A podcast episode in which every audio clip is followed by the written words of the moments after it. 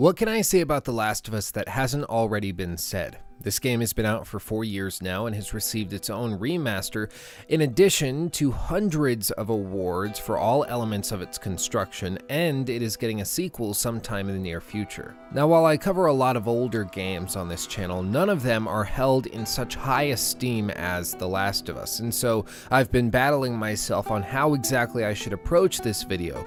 On the one hand, if I do a straightforward critique of narrative and gameplay systems, I'll be criticized for reiterating reiterating what someone else said years ago and for being unoriginal. But on the other hand, I could simply analyze the game's story and try to provide some meaningful commentary on what many people consider to be a masterpiece. And so, being that I'm very non committal, I've decided to do both. I'm going to go through the narrative very carefully from beginning to end, and I will also critique the gameplay without holding back. And don't worry, timestamps will be included in the description for those of you who like to watch these longer videos in part parts. I have also uploaded this video to SoundCloud in case you want to listen to these long form videos like a podcast as I do. Again, links to all of this in the description. Before we get started, I'll just quickly clarify that I've played The Last of Us five times now, twice on my own, once with my girlfriend, and twice for this video specifically, one of those times on the grounded difficulty, which is the hardest one there is. And in full disclosure, I do consider The Last of Us to be one of the greatest games ever made, especially from a narrative perspective, and we'll explain why I think that as we go through. But with that said, let's get started.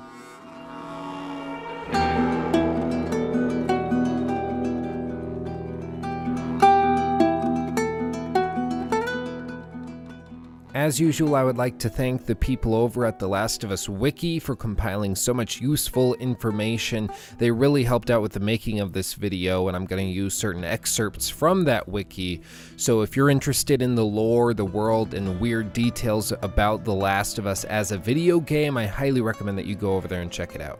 I will also be referencing and clipping certain segments of a documentary called Grounded The Making of The Last of Us many times throughout this video. So if you see clips or background filler footage of people in weird suits performing scenes from the game, then that's what that is. It's actual behind the scenes footage from the making of the game. As we go through the narrative, I'm going to be pulling from this documentary as well so that you can hear what the actors actually were saying, what the creative director was saying about the scene when they were creating it to give you the complete look at what exactly made The Last of Us so uniquely amazing. And as I'm sure you could have guessed, a link to the full version will be in the description below. The game opens up by introducing the player to the protagonist of the game, Joel, a single father living near Austin, Texas, with his only daughter, Sarah. He comes home late one night, talking on the phone with his brother Tommy, Sarah's uncle, and he finds Sarah asleep on the couch. And after waking her up, she gives him a brand new wristwatch because it is, after all, his birthday. They both crack a few jokes, but soon after, Sarah falls asleep and Joel takes her up to her bed and tucks her in. A few hours later, Sarah is awoken by frantic phone calls from her uncle Tommy, the same guy Joel was on the phone with earlier. He happens to be looking for Joel, but the call gets disconnected in the middle of their conversation.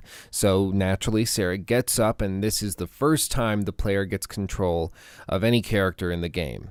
Now, the opening of any story, whether you're talking about a video game or a novel or a film, is very, very important. It sets the mood and it sets the standard for the rest of the story moving forward.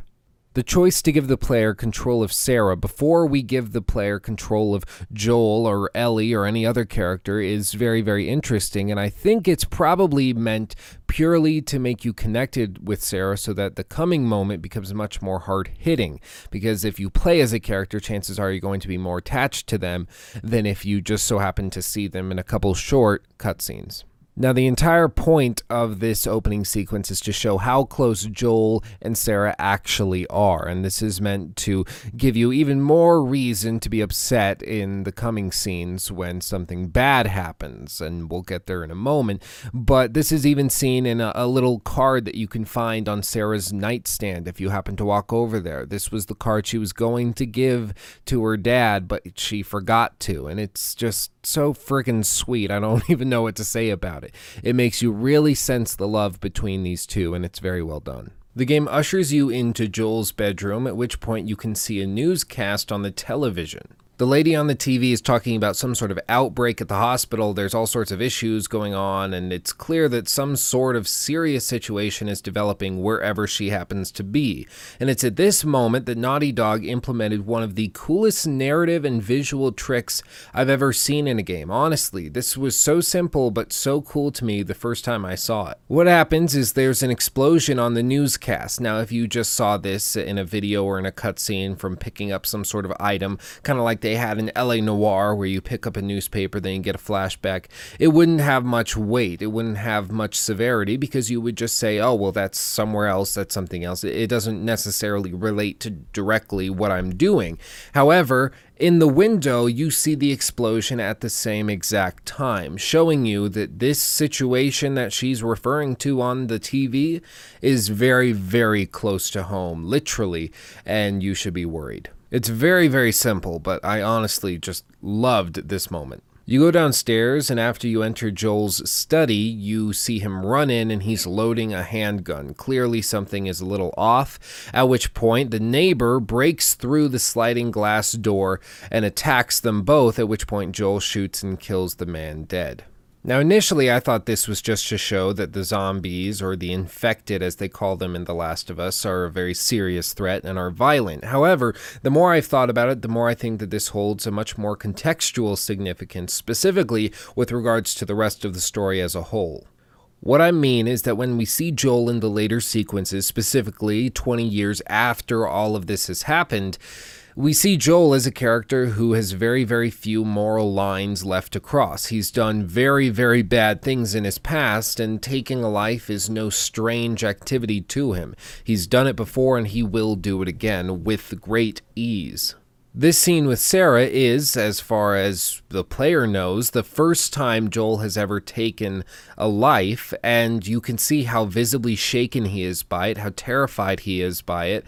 And Sarah is also just as terrified. They are not hardened at this point, and he's just a normal guy. So, again, it's a small detail, but you don't see Joel killing anybody else throughout the rest of this entire opening prologue to the game. It's only at this moment that Joel kills someone. And I, I think it's important because it gives context to his character later on to see how far he's come or fallen, however you look at it. At this point, Tommy arrives and they run out of the house and hop in the car to drive away and flee the house. They have a getaway plan, but once they arrive there, it turns out that everyone else and their mother had the same exact idea. And it's at this point that you see some zombies in what I can only assume are hospital gowns jump out and start attacking people. They've broken out of the hospital nearby and they're going savage. We break through the city, at which point we get T boned and crash. And at this point, Sarah hurts her leg to the point where Joel needs to carry her. Now, this is something that's going to be very important later on, so I want you to remember this moment. The first time we get to control Joel as a character, he's carrying his daughter, Sarah. Remember that. We're going to come back to it. We run through the city with Sarah to try to get away and escape, maybe get to where the military are hanging out, somewhere where we can find shelter. We see people burning, we see people dying, getting eaten alive. It's all terrible and horrible. And at one point, we get pinned up in a bar, and Tommy, our brother, offers to hold them back while we get Sarah to safety. So you run down this little valley, then you climb back up, and we get a cutscene which is going to offer the first real clear example of the emotional tone that this game is going to take. Joel asks the soldier for help, the soldier radios into his officer, and then this happens. We're not sick. Got a couple of civilians in the outer perimeter. Please advise. Daddy, what about Uncle Tommy? We're gonna get you to safety and go back for him, okay? Sir, there's a little girl. But Yes, sir. Somebody, we've just been through hell. Okay, we just need. shit.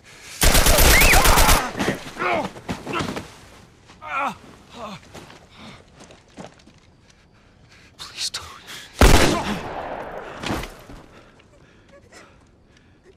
Oh no. Sarah. Move your hands, babe. I know, baby, I know. Listen to me. I know this hurts, baby. You're gonna be okay, baby. Stay with me. I'm gonna pick you up. I know, baby. I know it hurts. Come on, baby. Please. I know, baby. I know. Sarah. Baby. Don't do this to me, baby. Don't do this to me, baby. Come on. No.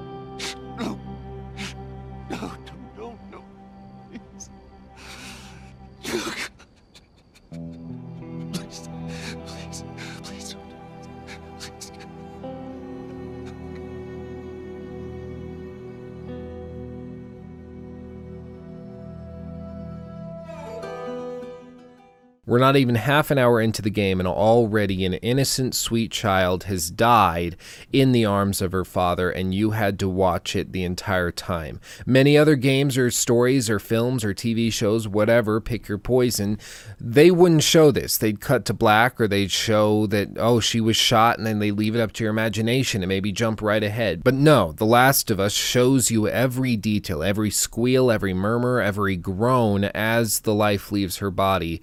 You have to listen to and watch. It's meant to be disturbing, it's meant to be terrifying just as much as it is for Joel. Now, already the quality of the acting, which I think I should address here, is very, very good in most games in the modern day. Even back in 2013, which wasn't that long ago, the acting in your average AAA game, especially a Naughty Dog narrative type game, was very, very good. However, The Last of Us seems to take it to a whole new level. This scene, especially, is incredibly well done.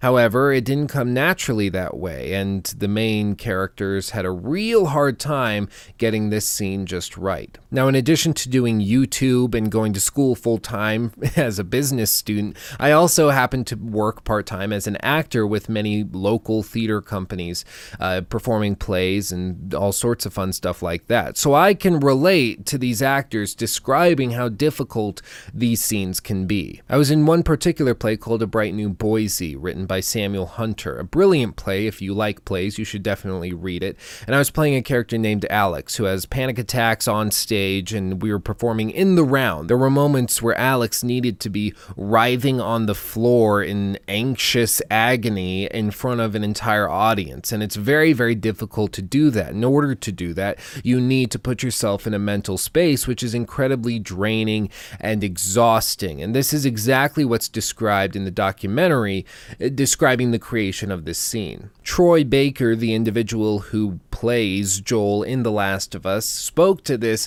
saying specifically that when this scene came up, he asked the director, Neil Druckmann, to give him a big heads up so that he could have time to prepare mentally for this scene because it was going to be so draining. I'm going to show you in its entirety the initial performance, the very first take of this scene, and I want you to see how far the last scene came and specifically how this one is different. I started recalling all those memories and starting pulling up all those feelings, and they're just right, right underneath the surface. When I walked back in, everyone realized that something was different. They kind of like calmed down, you know. You could feel the energy just like drop a little bit more. It was brutal. I just, I lose my shit. I mean, just completely break down. Don't do this! Don't do this! Please, God, no! Oh, God, no!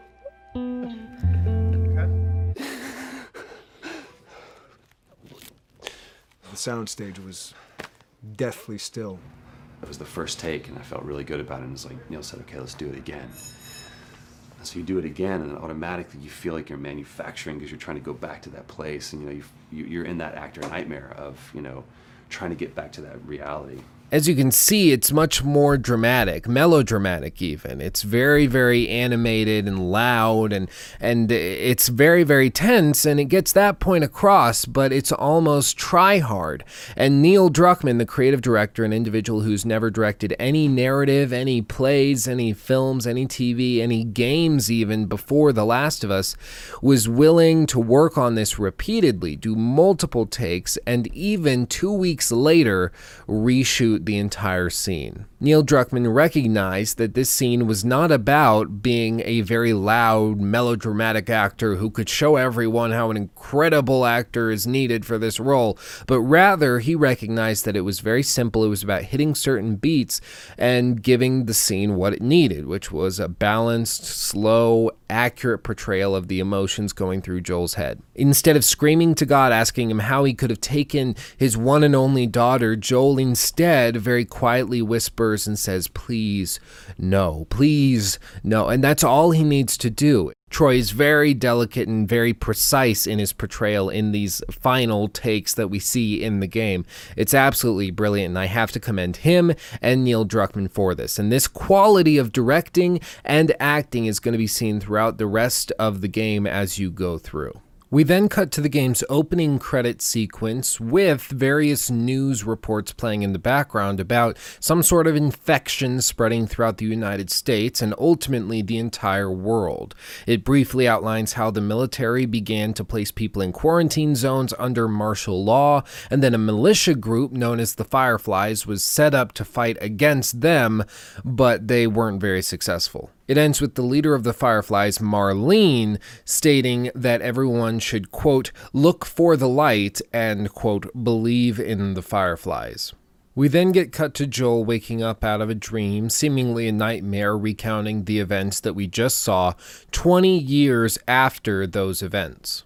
Joel now lives in a Boston quarantine zone and makes his living as a smuggler getting people, items, and weapons through the zone's walls, and he appears to have built up a ruthless and fearsome reputation for himself, though less fearsome and respected than his partner in crime, Tess. Speaking of whom, Tess then comes into the apartment and says that she was attacked by quote unquote Robert's men. It's not clear who this Robert guy is, but he seems to be a former business partner who turned on them and is causing them trouble. They decide to confront him at his warehouse, even though this seemingly is an incredibly stupid thing to do, considering that he has a huge number of employed mercenaries who are heavily armed and are ordered to shoot them on sight. But this game needs a tutorial sequence, so I guess this will do. I'm honestly not that intrigued by this opening sequence. They really heavy loaded the initial opening prologue, but this sequence doesn't make a whole lot of sense, especially for the reason that I just outlined.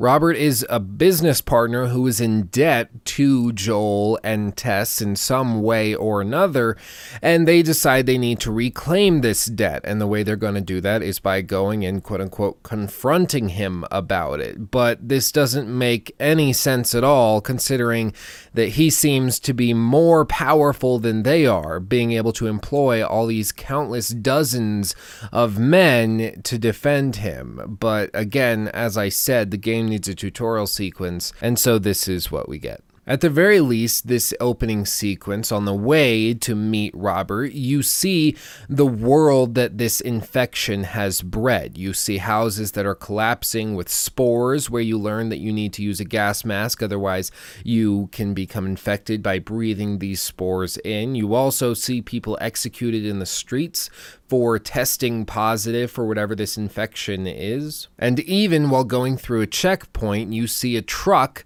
a military truck, get blown up seemingly by the Fireflies. Again, I get the vibe that we're supposed to think the Fireflies are these uh, patriotic heroes who are the people we should be rooting for, but in reality, they resemble terrorists much more than they resemble heroic people who are just out to save lives and everything. They're just blowing stuff up because they can, apparently. And it's a little weird, but the fact that I'm not sure what they want me to think about them, I think is okay because it means they aren't heavy handing something and shoving it down my throat. Nonetheless, we get through this sequence after doing whole shooting galleries, fighting Robert's men. We eventually find him, talk with him. He says that he sold their guns to the Fireflies and that he can't get them back, but he's willing to help.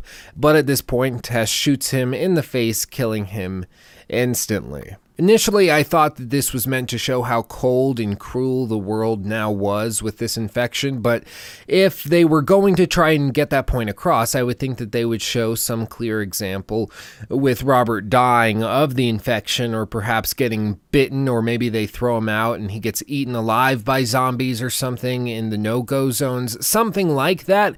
But no, she just shoots him in the head, which made me think that the point of this is more to show that Tess is just insane and shouldn't be trusted and maybe is a very morally gray individual. Joel at least seems to see the unnecessary nature of this action, but Tess very quickly dismisses him, and then we meet Marlene. Now, Marlene is the head of the Fireflies. She's supposedly a very powerful woman in charge of a lot of people, but the Fireflies are slowly collapsing underneath her leadership. And indeed, the first time we see her, she's injured. Now, this is the first example of something I'm going to bring up repeatedly as we go through The Last of Us, especially near the ending when we get into the debate as to what the ending actually means. The Fireflies are supposedly this very righteous group that are doing God's work. They're saving humanity when the military has practically given up on trying to save humanity, even though we never actually hear the military side of things but they seem really, really incompetent. Their leader gets shot constantly, apparently, and they aren't able to even organize a truck bombing without major hiccups and other bombs being set off in their own camps. For instance, when we're going through seeing and fighting all of Robert's men, we see dead bodies of a bunch of uh, formerly, I suppose, fireflies that used to work with Marlene, but they were shot because they're so incompetent. The Fireflies, in essence, just seem to be a group of really stupid people who don't have enough time on their hands.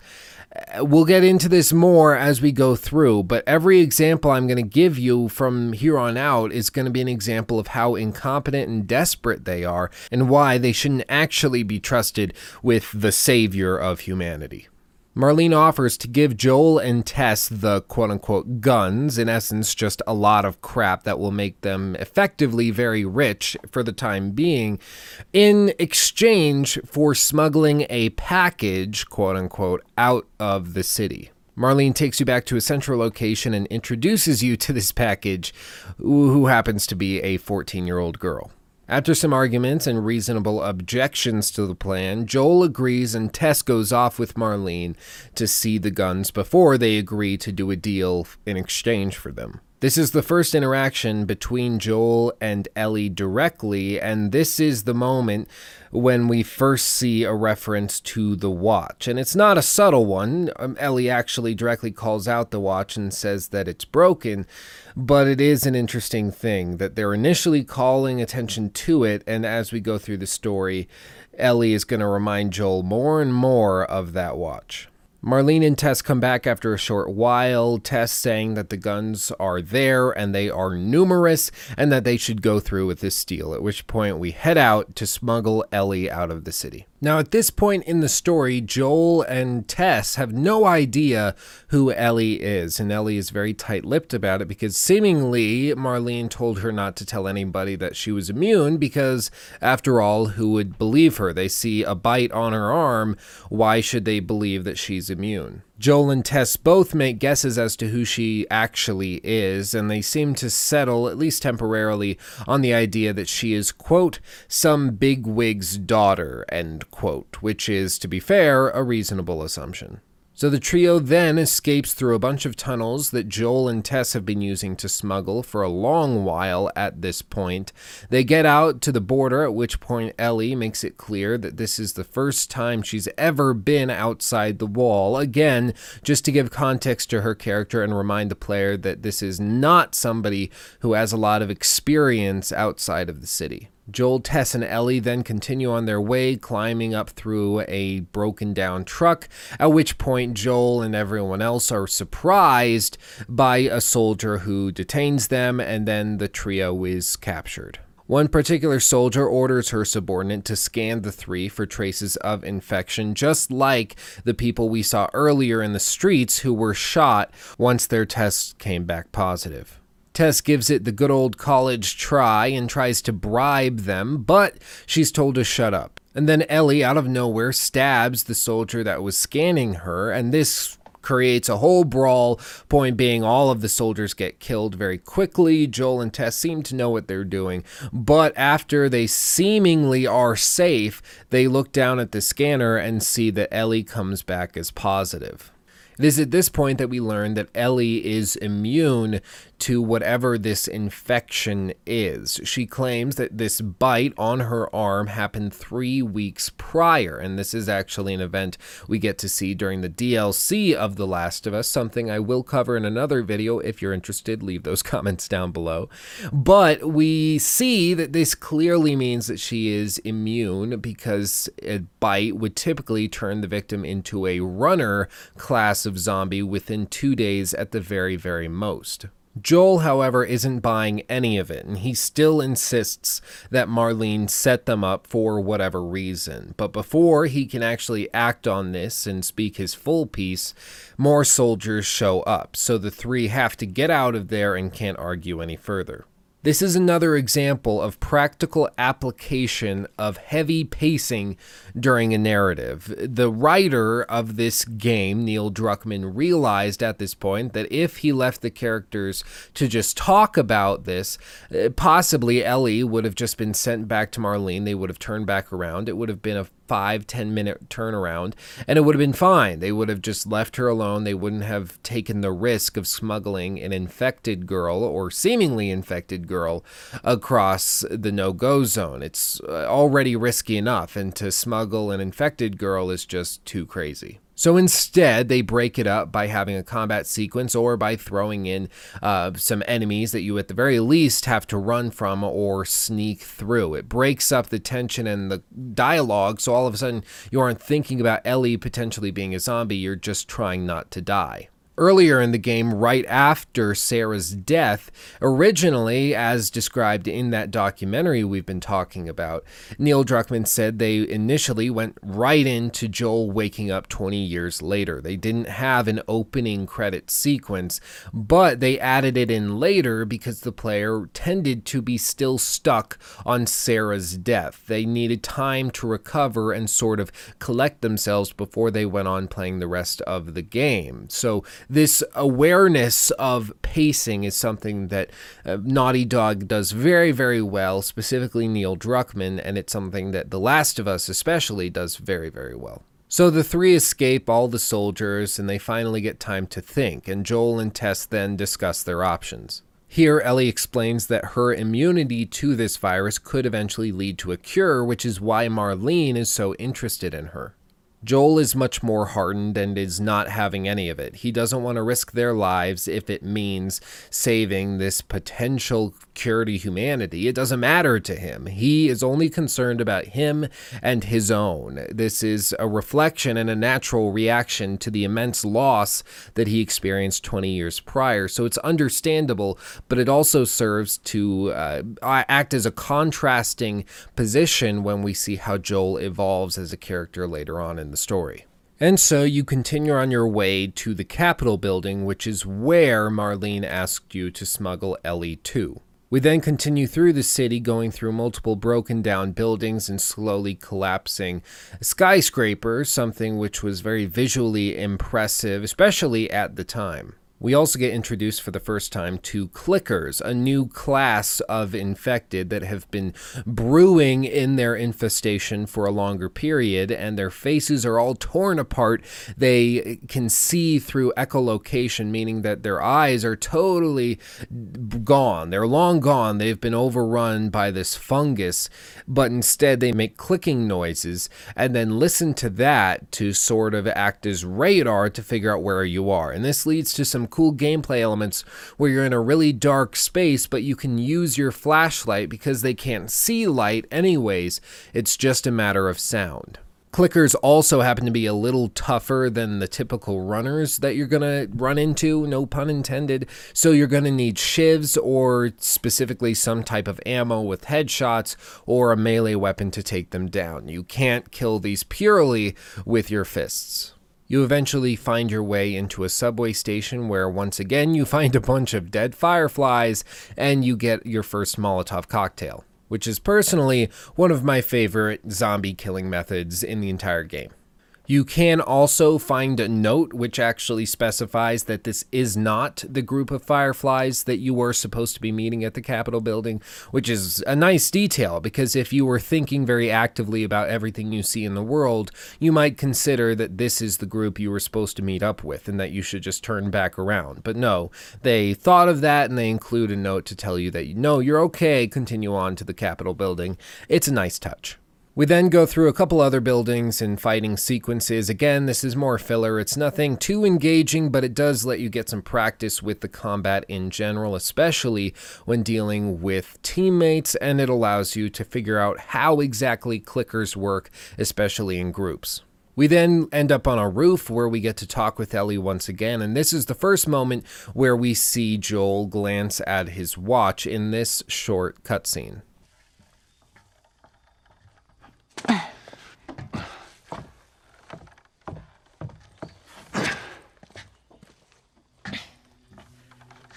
So is that everything you hoped for? Jury's still out. But man, can't deny that view. Come on, this way. Hey, let's pick it up.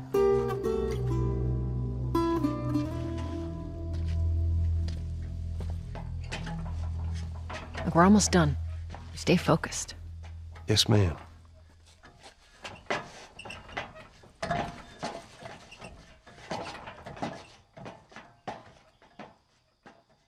After this, Joel, Tess, and Ellie finally reach the Capitol building, which is slightly flooded and dilapidated, but nonetheless is still there. But upon entering, they find a bunch of dead fireflies. Tess frantically searches the bodies for a map or directions to whatever lab Ellie was supposed to go to, but Joel argues that they are taking this too far, that they should just go back home and give up. They tried their best, they took her where she was supposed to go, and that's it. They did their end of the bargain. It, it's not their fault that the Fireflies are incompetent. Why should they have to go and do their job for them?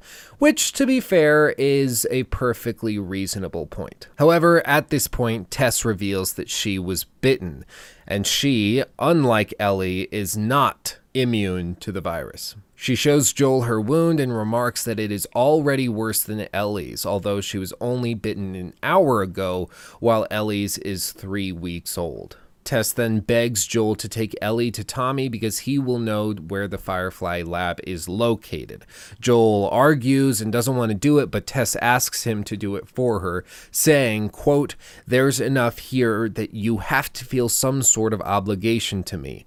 End quote. Effectively guilt tripping Joel into taking Ellie halfway across the country. Once again, the story's pacing comes into effect, and before Joel can even answer Tess directly, the military shows up once again, and Tess sacrifices herself to give Joel and Ellie some time to escape into the subway station outside of the Capitol building. And as you leave the room and make your way to that subway station, you can hear Tess fighting and shooting these guys. And once you get up to the top, you can see her dead body on the floor as the soldiers come in. Then we move into the subway station where we get our first two person sort of co op sections where we have to come up with rafts and ways of getting Ellie around. It's the first sign that we're going to be doing this a lot. So if you don't like this section, you probably aren't going to like much of the rest of the game.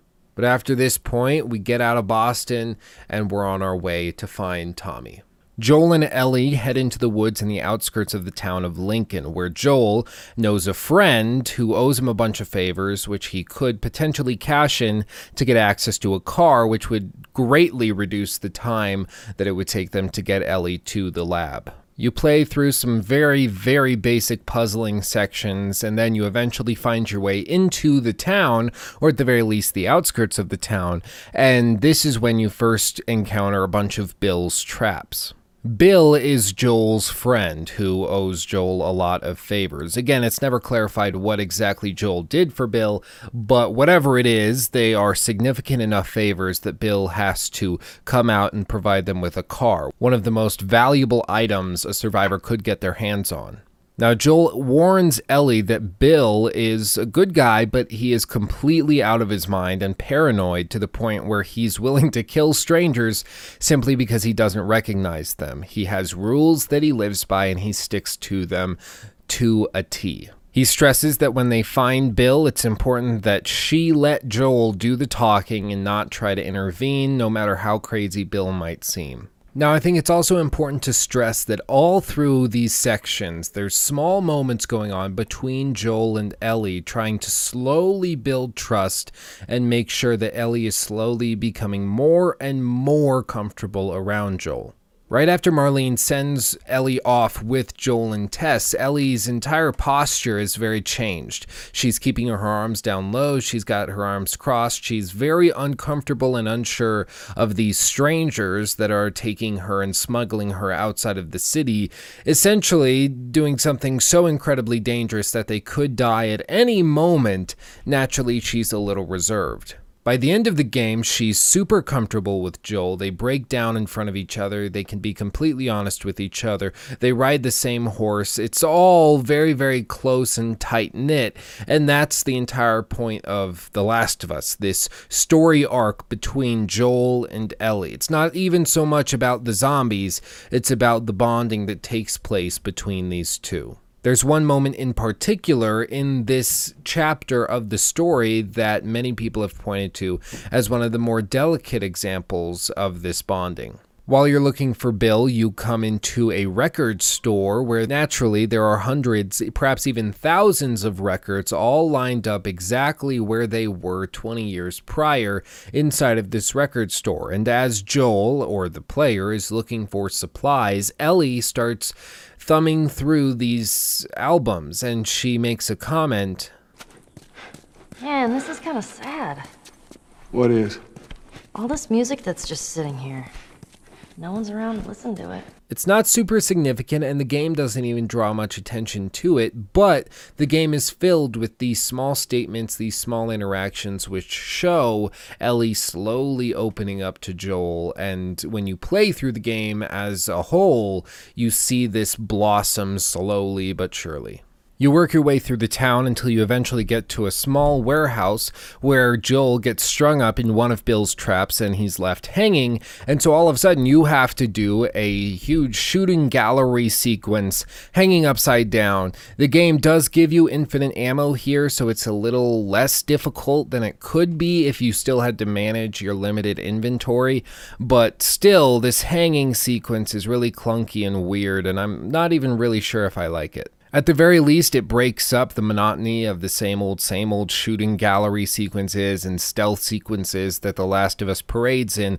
But at the worst, it's a weird attempt at shaking things up that doesn't quite pan out. But nonetheless, Bill appears and helps you escape. But once you get out of harm's way, he immediately handcuffs Ellie to a pipe on the wall and then has Joel get down on his knees while he inspects him for bites. Realizing that Bill would not hesitate to shoot Ellie in the face once he realized that she had the bite on her arm, Ellie gets involved and pulls the pipe off the wall, hitting him in the arm. This doesn't make Bill happy, but at the very least, it seems to distract him to the point where he doesn't check her. Joel explains that they need a car of some sort, at least the pieces for one, and that if Bill can help him find him, then all of the favors that Bill owes Joel will be paid for. Bill says that there's a working car battery in a truck that crashed into the school on the other side of town. This is apparently the one item he needs in order to get the vehicles running, because after all, they've been sitting out in the weather for 20 years. And so the newfound Three Musketeers go out on their way to try and hunt down this car battery. And so we work our way through the town, through the alleyways and houses, until we eventually come to the school where there is a horde of zombies that we need to get around. We find the truck that Bill was referring to, but it's at this point we realize that somebody has already taken the battery and that we're screwed. And of course, at this precise moment, another horde of zombies comes our way. We run into the school and try to find a way out. You eventually find your way into the gymnasium of the school where you get a mini arena for what is effectively a boss battle where you are introduced to the bloater enemy type, which are basically infected that have been infected so long that they've bloated up. They have all these fungal plates on their skin and it's super gross, uh, but they're very, very powerful. And you really have to use and employ Molotov cocktails if you want to have an easy time with them. We eventually break our way out and find ourselves in the back alley with a bunch of houses. We go through these houses and we find ourselves in a home with a man that's hung himself in the family room. After speaking with Bill, it's revealed that this is the partner that Bill used to have and was very, very close to. And this is one of those moments where if you aren't thinking too much about what he's saying or what he said earlier, you might not realize who this individual was to Bill. In an earlier sequence, Bill said that he used to have a partner, somebody that he cared for deeply, but that they held him back and were more of a nuisance than anything else. But he sounds very, very bitter about the whole thing. In this sequence, when we find this man's body, somebody who was bitten and decided to take his own life before he turned into an infected, it's weird because Bill speaks of him harshly, but in a sort of fond harshness. It's a little bizarre, but it's something that you hear a bunch of old couples talking to each other like. It's kind of cute, but also sad at the same time because it's clear that they've lost something they used to have. Long story short, Bill is gay, and this individual that decided to take his own life was his partner for some period of time that's not exactly clarified or clearly stated. Now, I'm somebody who personally doesn't give a crap if there is a gay character in a video game that I'm playing. I really couldn't care less. If it doesn't affect the writing or the narrative or the gameplay of the game I'm playing, I really couldn't care less. It's just, it doesn't affect me. Why would I give a crap? However, the times when I do give a crap is when that becomes the defining characteristic of a given character. If the only thing we knew about Bill after this entire chapter interacting with him was the fact that he preferred sausage over a ham sandwich, that would be a problem because it's his defining characteristic. It means that his writing was so poor that he didn't have any other redeeming or likable traits. It was purely the fact that he happened to prefer one sexual activity over the other. Unfortunately, in most types of entertainment content that tend to tread in this type of subject matter, the characters that express these sort of sexual preferences tend to be written with the sole characteristic of their character being the fact that they are gay, that they're lesbian, that they're transsexual, whatever. It's their defining characteristic and trait. The first thing and the last thing you know about them is that very reality, and it's really disappointing because I just want good characters. I don't care how you like it. Point being, The Last of Us seems to do it very, very well, uh, delicately enough that both people, whether you agree with a particular lifestyle or not, for religious reasons, whatever your personal preference or opinions may be, you can look at this and at least feel as though your own opinion is respected and that you're not being preached to, which I can at least appreciate and respect. Regardless, we make our way to the garage of this building and we find the truck.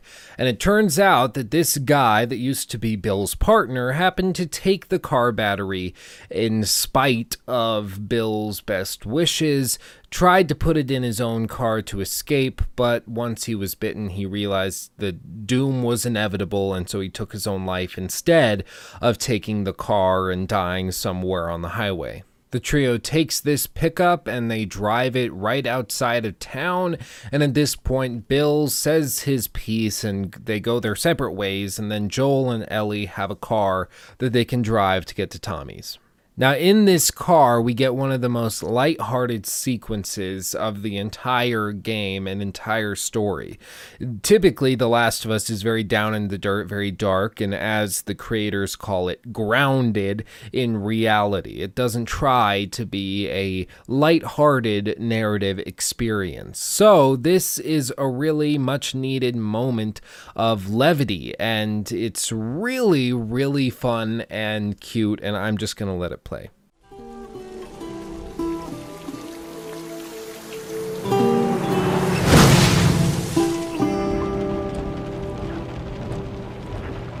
Oh, man. Hey, what happened to sleeping? okay, I know it doesn't look like it, but this here is not a bad read. Only one problem. Right there. To be continued. I hate cliffhangers. Where did you get that? Uh, back at Bill's. I mean, all this stuff was just lying there. What else did you get? Well, here. This make you all nostalgic? You know, that is actually before my time. that is winter, though.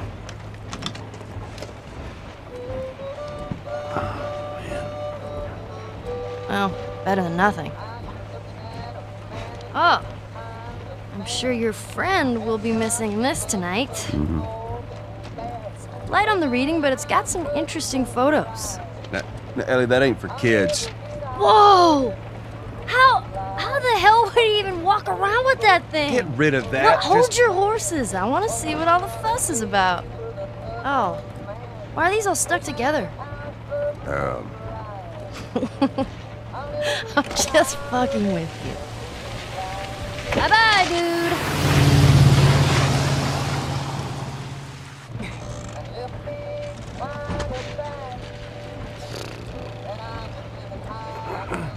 You know what? This isn't that bad. don't you try to get sleep? Right. I'm not even tired.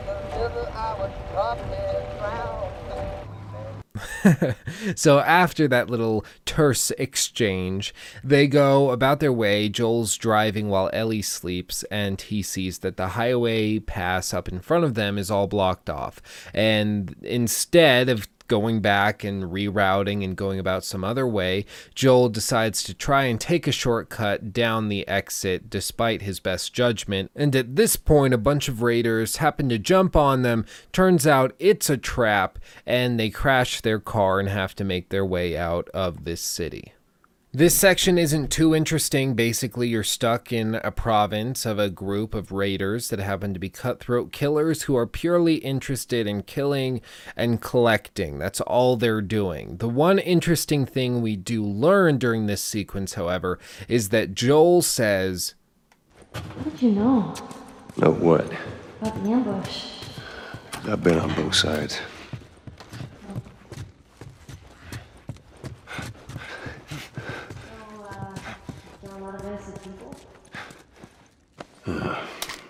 So, as we learn in this short scene, Joel has done some things in the past that he isn't exactly proud of. We, as the players, don't actually get to see the 20 year period between the opening and when the game actually starts. It's left up to our imagination, but we get little hints like this one or the conversation Joel has later with Tommy discussing the terrible things that they had to do in order to survive. Now, some people will point to these instances as examples of Joel's immorality, an example of why he is a morally repugnant individual who isn't actually a hero, but is a self centered, selfish, curmudgeonly old man. We'll talk about this more, especially once we get to the finale, but as of right now, I just want you to be aware that Joel has done some messed up stuff in his past in order to survive and even thrive in this dystopian world. Now, after killing all of these individuals and escaping, you find your way to the Hotel Grand, and after going through some stealth sequences, you find yourself climbing up into an elevator shaft to try and get to a bridge on the other side of town in order to escape this group.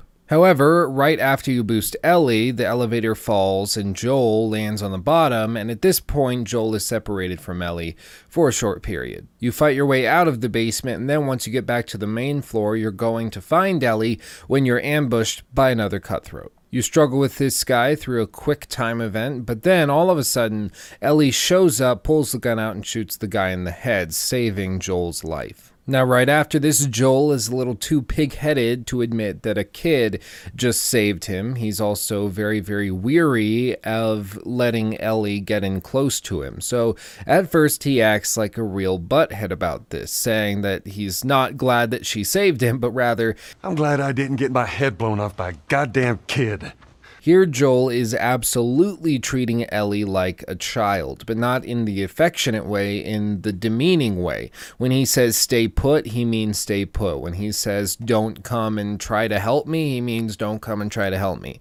When he says these things, he means it. He's trying to maintain control of not just Ellie, but of himself and his own emotions. And Ellie, in her own sort of comedic way, lets him know how ridiculous this is by being just as passive aggressive as Joel has been. But after climbing through some rooms, you come out onto a scaffolding area, at which point Joel shows his first sign of trust to Ellie. He seems to have changed his mind and he gives her a rifle, asking her to give him cover while he goes down and tries to break through the other large crowd of cutthroats.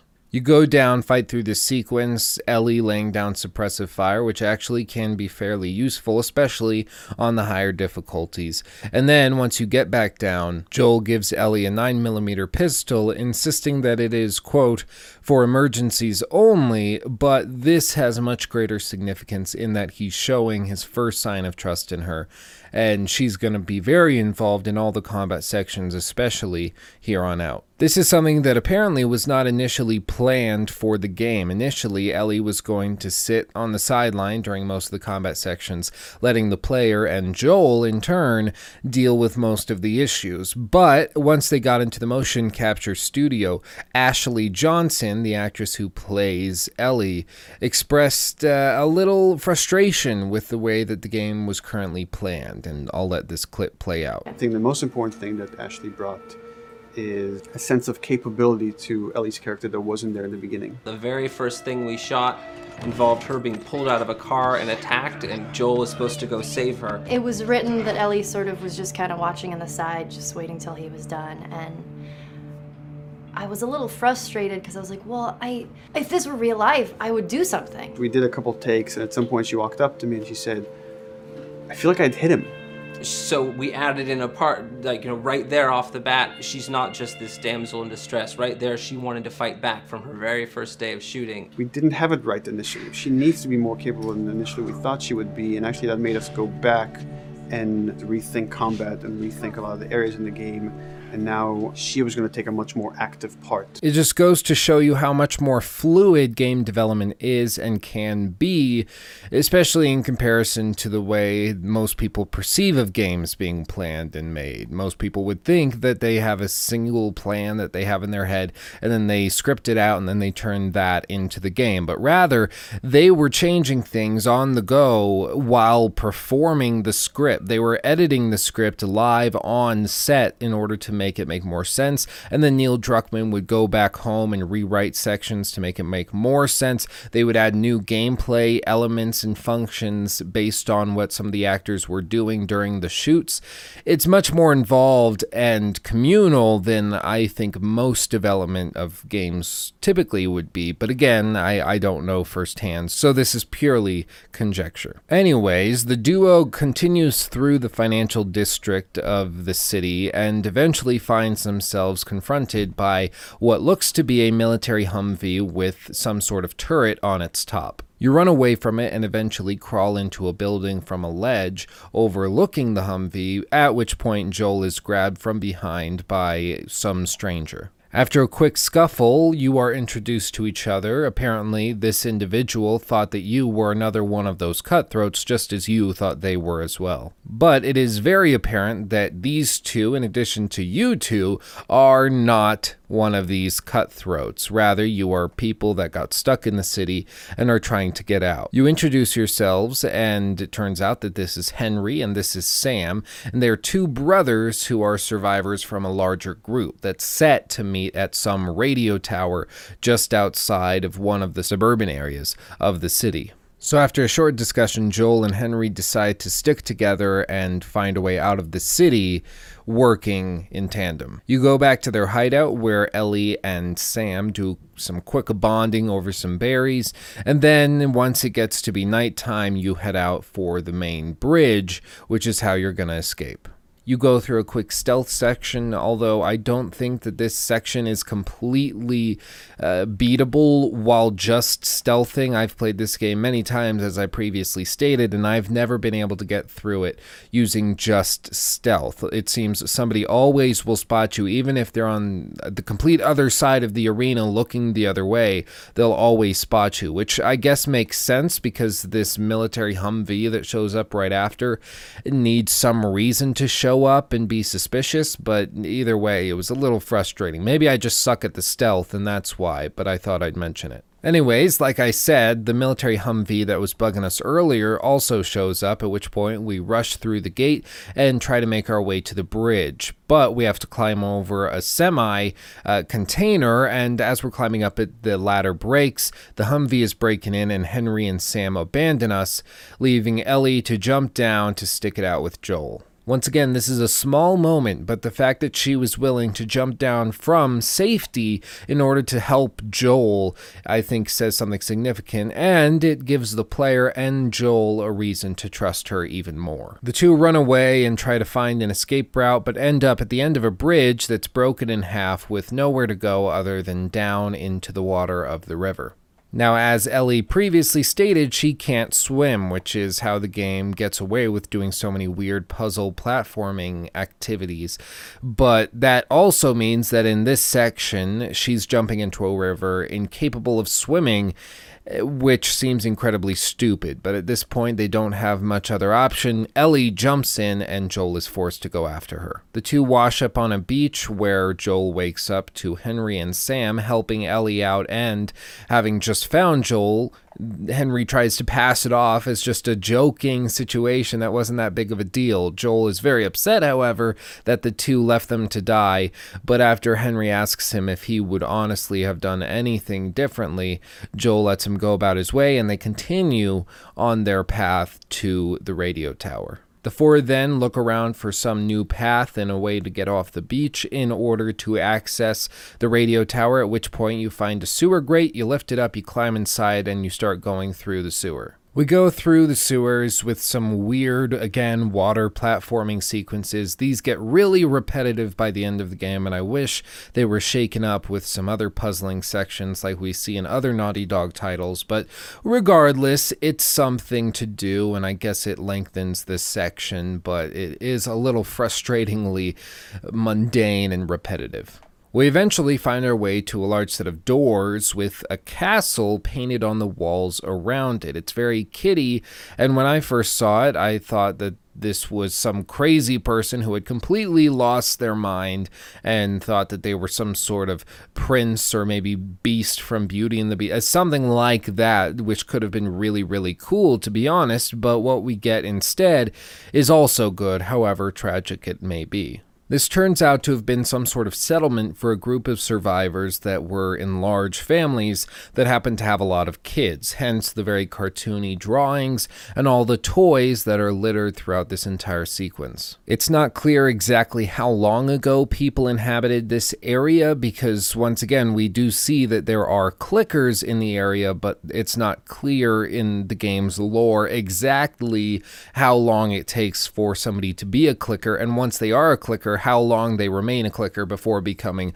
a bloater. So it's not clear, but at the very least, it's been a few years since these individuals lived here. Everything in this section is really well planned and laid out. There's uh, a large opening with water draining where it can rain directly on it, and they happen to have the wash bin for all the clothes right next to it. It at the very least shows an attention to detail in the environment designers at Naughty Dog that they thought to include the laundry area right next to where all the water would be coming in to be more efficient. And it's a small detail, but this entire game is filled with small details that add up into really impressive attention to detail, which I'm I'm really pleased with. At one point, Ellie and Sam play with a soccer ball. It's another moment of levity, but instead of letting it slide or participating in it like Joel does with Ellie, rather we see Henry very quickly shutting Sam down, telling him to keep it down. Again, this echoes this attitude that many survivors have where they don't think fun is something that you can have in this world. And that's a very reasonable thing to expect and to demand of each other because, after after all, it is a very deadly, cutthroat world that The Last of Us is in. The difficulty being, as we will learn later when we hear Sam talk about his brother and what his brother is uh, having him do and what he thinks his brother thinks of him, Sam doesn't feel as though he can do anything right. Whenever he tries to have a light moment, or perhaps right here where he tries to pick up a toy, his brother immediately shoots him down and acts like he isn't being a good survivor because he's trying to be a kid. I'm not saying Henry is a bad person or that Joel is a bad person because they're more harsh on these kids, but I just want to point it out that there is this conflict constantly going on between Sam and Henry and between Ellie and Joel because Sam and Ellie are both young. They're children still, effectively, and so they want to be children just biologically, genetically, but they can't. They're forced into this world that demands more of them. Ellie seems to have matured to the point where she can accept that and doesn't tend to mess around when the going gets tough, only in sections when everything closes down and slows down. Moments like in um, a moment when we'll see them sitting down and having dinner, or in the car scene that we watched a few moments ago.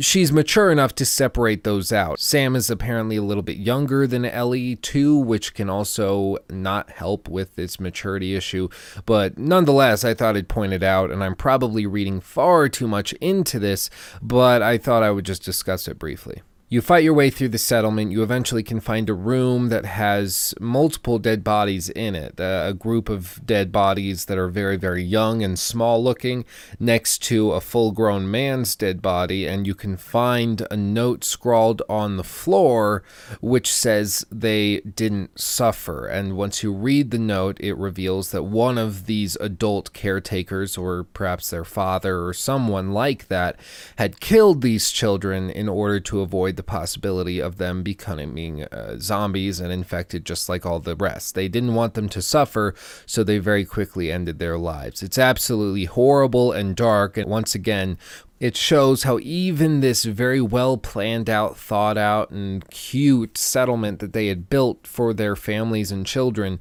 even that could come crashing down and end in such a horrible and dark way. You eventually find your way out of the sewer system and then go through a small neighborhood area where you fight your way through. And eventually they get split up, and uh, Joel tries to take down a sniper from a far ways away. You fight through this section, you take down the sniper, and then you try to provide cover fire for the other three individuals as they're coming to you, at which point the previously seen military Humvee shows up and starts laying down suppressive fire on Ellie, Henry, and Sam. You can try shooting at it, it won't do much. You have to wait until a character pops up with a Molotov cocktail and shoot him while he's holding it, and then he'll drop it inside the car, making it explode, lighting everyone inside the car on fire, at which point they drive, crash into another house's patio.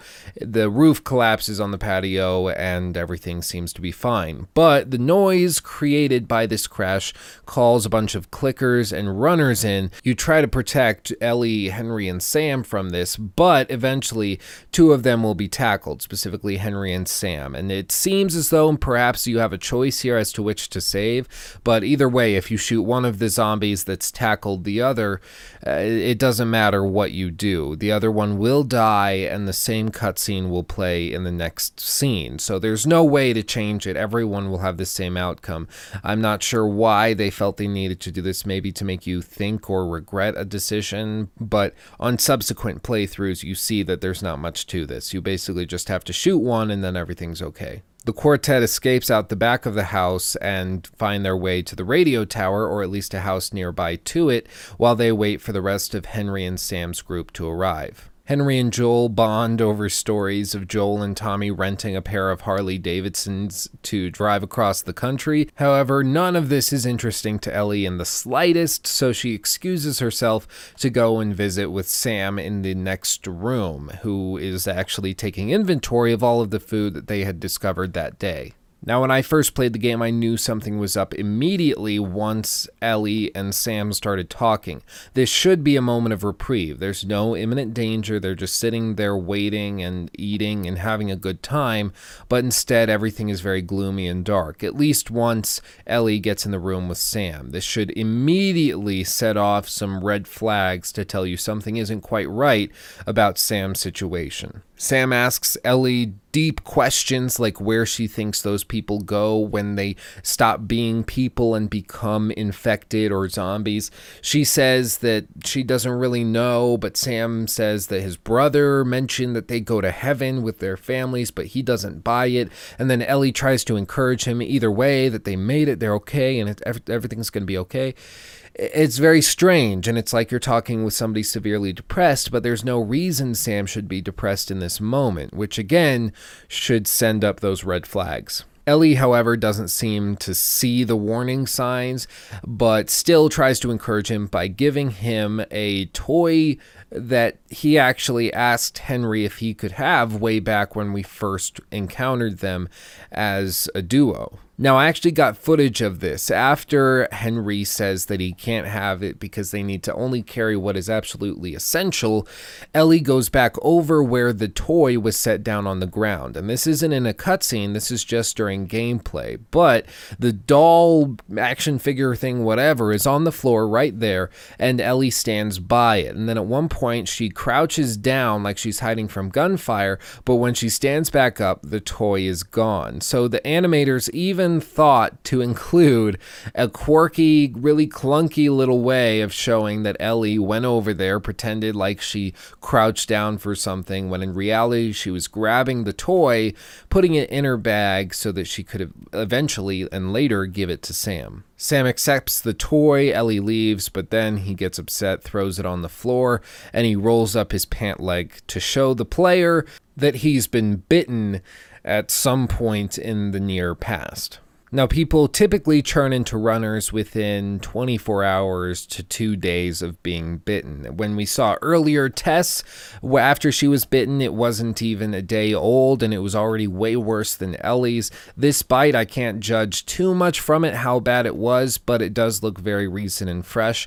But it's also possible that bites tend to affect individuals much quicker if they're younger and they aren't as big as a fully grown adult male, for instance. So that could also be why the very next morning, when Ellie goes out to meet Sam and to, to ask him to come in for breakfast, he attacks her and he's already turned.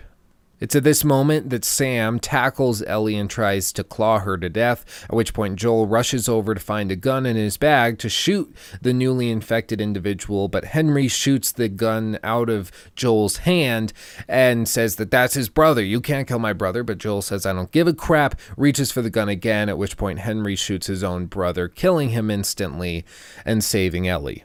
Henry is terrified at what he's just done. He insists that it is, quote, your fault. It's not clear if he's referring to Joel or to himself in the third person. Whichever it is, he's so overwrought with guilt and with sorrow that he takes his own life. The camera doesn't show it directly, but Joel sees the entire thing, as does Ellie, and it's it's very dark.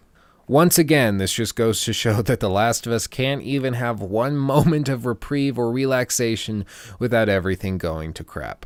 At this point, the camera goes black and we transition into the second large chapter or act, perhaps, of the game, Fall.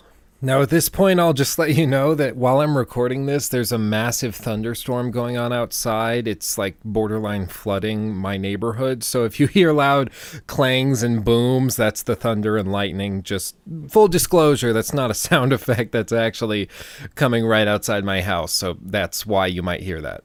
Fall opens up with Joel and Ellie walking along a river heading to Tommy's group. They're not exactly sure where they are, but they do know somewhere in this area within Wyoming they're going to find Joel's brother, who used to run with the Fireflies and therefore will know where to send Joel and Ellie to find the Fireflies where they currently would be so that they can help create a cure, blah, blah, blah, recapping the story bullcrap.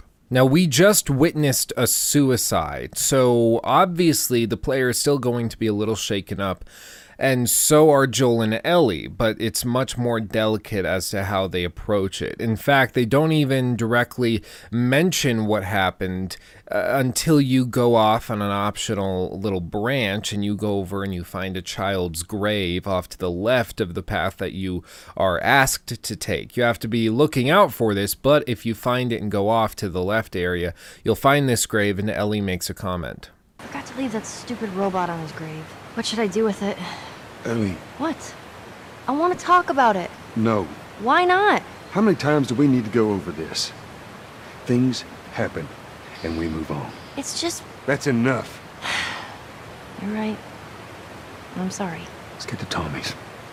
You can't really blame Joel and Ellie for taking this stance on tragic events. This is a world that's incredibly harsh and where things like this, I'm sure, happen all the damn time. Once you get close to someone, the risk of them dying becomes just as high as it was before, but the risk of that impacting you severely is also much higher. So you constantly have to keep people at arm's length. And if you don't, you risk making irrational choices as we'll see near the end of the game, perhaps uh, based on that preference. That preference, of course, being that you hold those close to you much higher than the average person that you would see on the street. It's a human response, but it's one that's very dangerous, especially in a world where if that person is bitten, they could turn into a zombie, endangering not just themselves, but you and everyone else around you. At which point you would need to take them out and shoot them, you know, pull an old yeller, even though you might have loved that person at some point, you have to recognize the difficulty of the situation and end that problem before it even really starts and begins to metastasize itself. I've seen some videos online saying that Joel is an evil character because he refuses to even consider his emotions and terrible things that happen to him. What I think is that is a- absolutely ridiculous. I mean, you're talking about a situation which is horrible. It's only human to want to forget about it and simply move on. Anyways, we continue on our way, and after a short sequence of walking through a forested area and going through another friggin' water puzzling section, we find a dam. And all of a sudden, Tommy appears. Turns out his group has taken over this dam and they're using it to generate electricity to power a town that we're going to actually see in person at the very end of the game. This is the very closest we ever get to true human civilization in the entirety of The Last of Us. It's a group of people who are working together. They have energy, they have lights, they have power, they have food, they have warmth, they have housing, they have protection from the elements and from not just raiders, but also the infected. It really is a sweet setup, and it's all thanks to this dam and to Tommy's leadership. After a quick reunion, you meet Maria, who is Tommy's wife, and you get a quick tour of the facilities, and then you go off and you speak with Tommy directly. It's at this point that Tommy can offer you a picture of Joel and Sarah th- together that he actually found back at their house when he returned to Texas years after the initial events unfolded. Joel looks at it, but he can't even take it. It's too much for him, too much emotionally, and I think it's meant purely to serve as yet another reminder of just how damaged Joel is. We're about halfway through the game, and at this point, it's very easy to forget where Joel came from and to just be thinking about him and Ellie. But I think they wanted to remind everybody that Ellie is always, in his mind, referencing back to his actual daughter, to Sarah. And as much as he might be trying to avoid it, Ellie is slowly becoming closer and closer to that daughter figure than he ever expected, or than the player perhaps even expected. And so, as the game progresses, this bond is building and building and building, and this picture just serves as a reminder of that. This picture also, I think, heavily impacts what Joel says to Tommy right after this, which is that Joel tells Tommy about Ellie's immunity to the virus, that she can breathe in all sorts of spores and she's fine. But he specifically asks Tommy to bring her to the Fireflies instead of asking Tommy where the Fireflies are so that he can take her. Tommy refuses this offer, though, since he is now responsible for all of the people of this giant community that he's built. And now, very angry, Joel shoves him as the bigger brother and calls him ungrateful for all of the years that he kept him and his brother alive. But Tommy replies with a very sharp response I got nothing but nightmares from those years. You survived because of me. It wasn't worth it. I bring you the cure from mankind, and you want to play the pissy little brother. We ain't back in Boston. You lay your hands on me again, it won't end well for you. The hell is that? We're under attack. But right after he says this, the plant is attacked by some sort of bandits that apparently are very common in this area. They're coming for the dam. They want the energy. They want the town. They want all the resources therein. It's a natural, huge target. No, I'm a little baffled as to how they immediately got into one of the deeper areas of the factory. There's probably some roundabout way they got in so that you can immediately start shooting them in a big shooting gallery, I guess, but I, I don't know. I think it's meant just to offer a little bit of combat and a chance to break up this conversation. Again, going back to the pacing that we talked about earlier. Now, after taking out all of the bandits, Tommy sees Joel and Ellie interact and sees how close they actually are. And after this, he speaks with Maria and tells her that he has to do this, that he has to take Ellie to find the Fireflies because she is, after all, the potential cure for humanity. And he has now a responsibility to all of the human race, not just to his town. However, Ellie is incredibly intelligent and spots this a mile away and rides on a horse that she steals all the way outside of town to a small ranch house way out yonder way. You chase after her and you go through some shooting sections, which don't make a lot of logical sense in that Ellie would have to ride straight through these without getting shot at all, or perhaps she found a roundabout way, but then why couldn't you take that and avoid combat altogether? It's a little fugazi, but at the very least, again, it's a chance to offer the player something to do uh, violently in order to shake up this purely narrative section.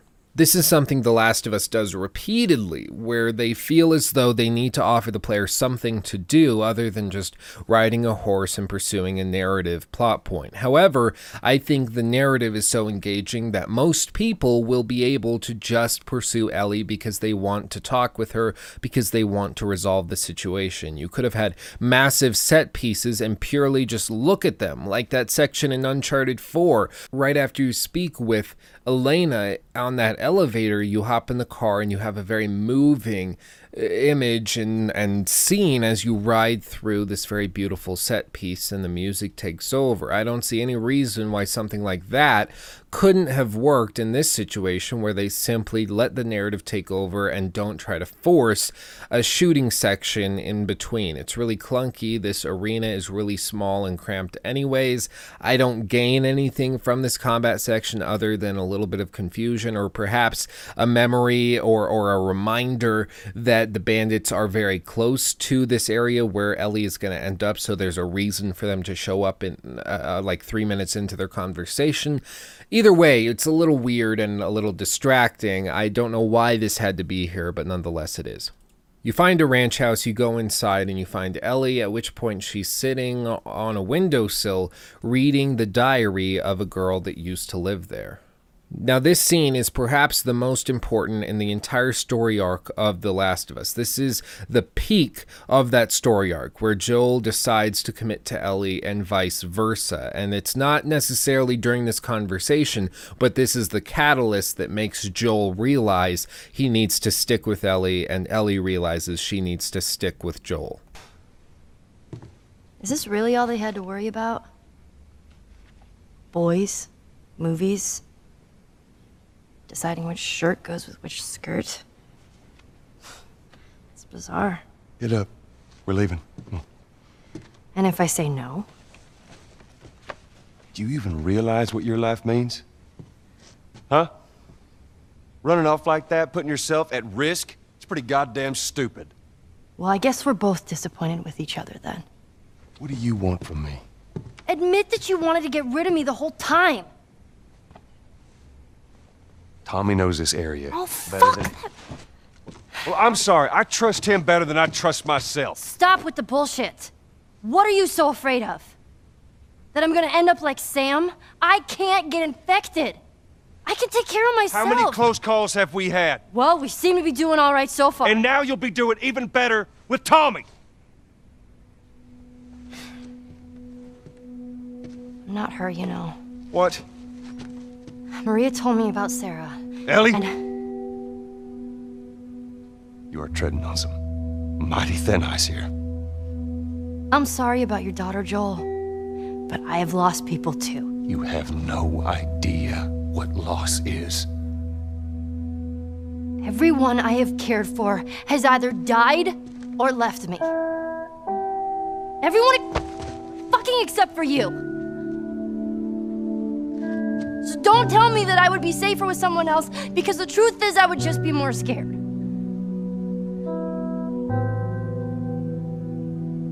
You're right. You're not my daughter. And I sure as hell ain't your dad. And we are going our separate ways. Get it together. We're not alone.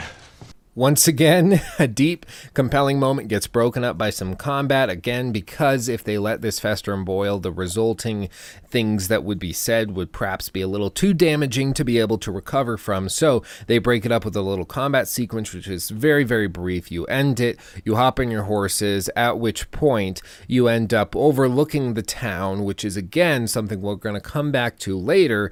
At which point Joel tells Ellie to give Tommy back his horse and to hop on his. He's going with Ellie. He's not sending her off with Tommy. They're going to stick it out and go there together. Joel has officially committed to Ellie that he's going to be there for her and that she is going to be with him. It's a beautiful moment, and this is when we really start to see Joel accepting Ellie as the person that she is and for the role that she's starting to play in his life. Tommy tells Joel that the Fireflies are going to be at the University of Eastern Colorado in the science building that happens to look like a giant mirror. And he says that you can't miss it, it's very easy to spot. And so Joel and Ellie head off on their horse to the University of Eastern Colorado. We then jump to Joel and Ellie riding on the horse that Ellie has just named Callus because Joel forgot to ask Tommy what the horse's name actually was. And there's actually some cute and witty dialogue between the two on the topic of the horse's name. But nonetheless, they arrive at the university discussing how football is played. Ellie totally doesn't get it, but again, it's a cute moment that shows how bonded they actually are becoming, and it's it's kind of cool. You go through the university, you get access to a new weapon, the flamethrower, which is going to be very useful as the game now is going to start throwing hordes of enemies at you rather than just a few strategically placed enemies in certain spots. So you get this massive flamethrower, which will also justify them throwing two or three bloaters at you at a time because they are so weak to fire damage that this flamethrower basically nerfs them.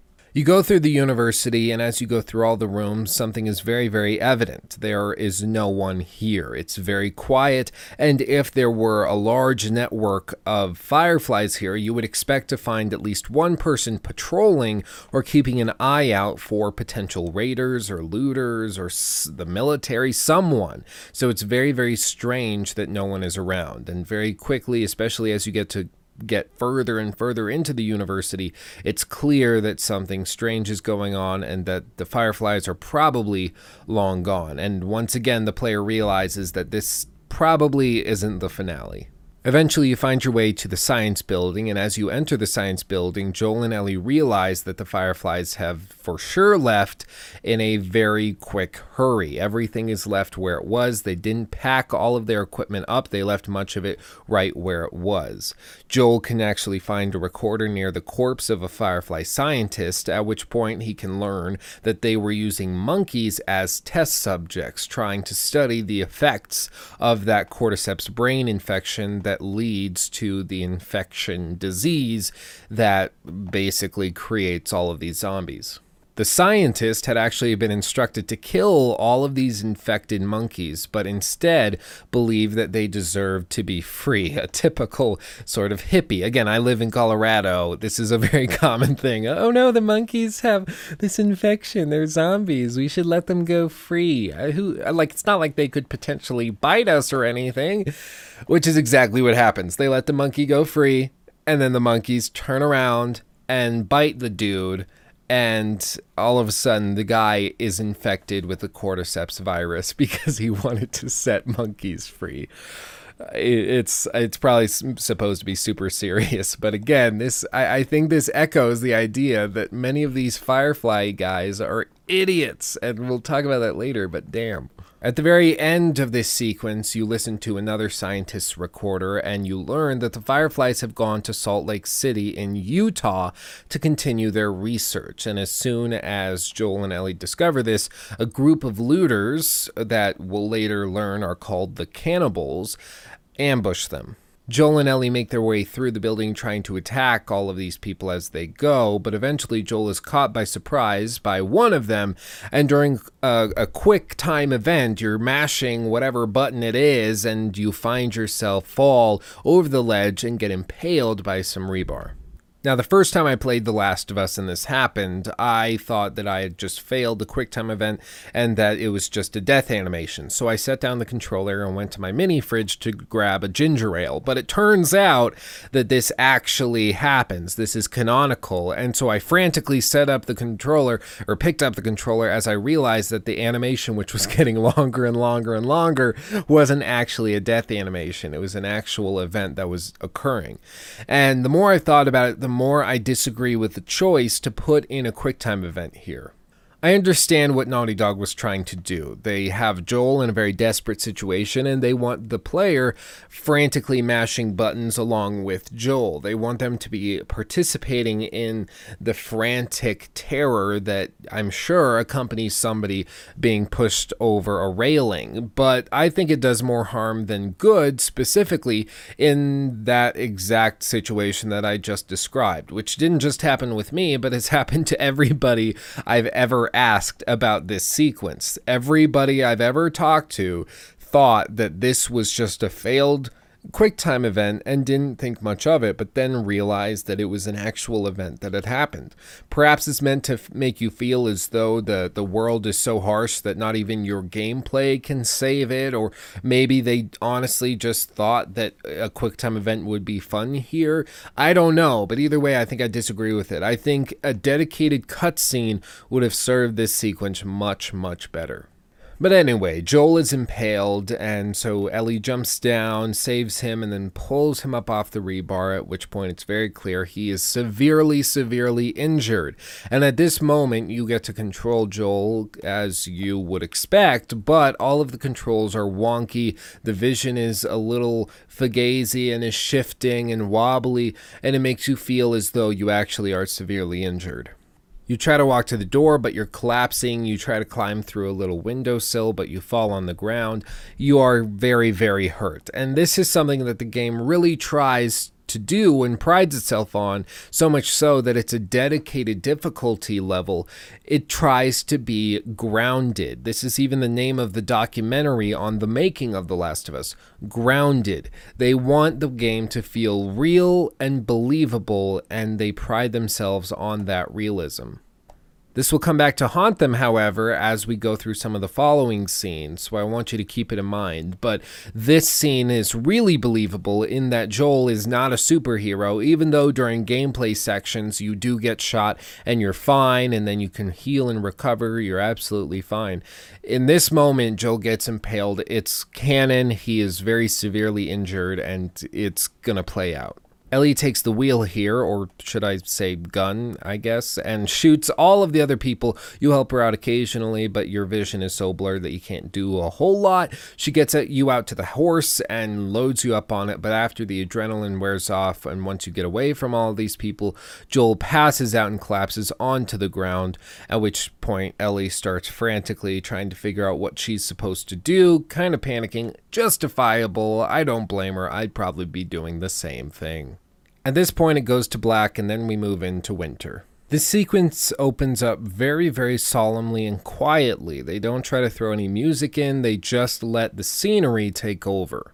You're in a very snowy forest, and Ellie is hunting rabbits with a bow and arrow, at which point she spots a deer and begins hunting it down, letting you get in a little more practice with your bow and arrow. But the big surprise here that many people nowadays forget about is that you can control Ellie in this scene. This is the first moment when you get to play as Ellie. And actually, back when the game was initially being marketed around and shown off at briefs and press conferences, the developers all lied about this sequence, saying that you could never play as Ellie, that it was quote unquote Joel's story, and she was there to help tell his story.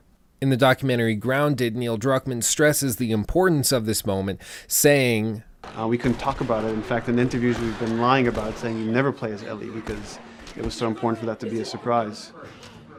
Sorry, journalists. Yet another reminder to take all of your gaming journalism with a grain of salt. You hunt down the deer and eventually you kill it, and it collapses in the middle of a sort of wide open area next to some buildings. At which point, two individuals, David and James, come out of nowhere and greet you. They say they come from another larger group with women and children that are very, very hungry thanks to the unforgiving winter. Essentially, they're offering a trade. They're willing to give you whatever you would need in exchange for the deer that you just shot and killed. Ellie says she needs medicine, which is a very, very big relief for anybody who had never played the game before or seen the ending of the game, because at this point, there's no telling whether or not Joel is alive or dead. They purposely don't mention anything. They simply show him fall off the horse with a very serious injury and then switch the perspective to Ellie sometime later as she's hunting food. But at this point, she asks for medicine for a friend so the player can put two and two together and realize Joel is probably okay, but he's still severely hurt. David agrees to the trade and sends his right hand man, James, back to the town where whoever this group is lives to receive the medicine so that they can make the trade for the deer. Ellie is incredibly suspicious of all of this, but she's willing to make the trade for the medicine simply because she wants to save Joel. She keeps the gun aimed at David throughout this entire sequence, which is very interesting because soon after, a bunch of zombies come and attack them. And at this point, Ellie starts shooting them and becomes very quickly overwhelmed, at which point it's revealed that David has had a gun on him the whole time. He had a pistol on his leg or whatever it was. And so, even though he could have potentially gotten the jump on Ellie, he chose not to. And this is a trick not just on Ellie, but on the player. At this point, the player has no reason necessarily to distrust David other than all of the other people that we've met in the story so far, which is exactly why Ellie would be suspicious of him, because people in this world tend to be awful. Then David and Ellie actually go through an entire fighting sequence defending themselves from waves of zombies and runners and clickers and eventually one bloater, all working together. And this, again, as I said, is meant to build up the confidence and the faith that you have in David and make you trust him a little more. After the last zombie is dead, you go back down to where the deer was and build a fire and all sit around, at which point David starts to tell a little story. Now, you see, I believe that everything happens for a reason. Sure. I do. And I can prove it to you. Now, this winter, that's been especially cruel. A few weeks back, I uh, sent a group of men out a nearby town to look for food. Only a few came back. He said that the others had been uh, slaughtered by a crazy man. And get this, he's crazy man traveling with a little girl.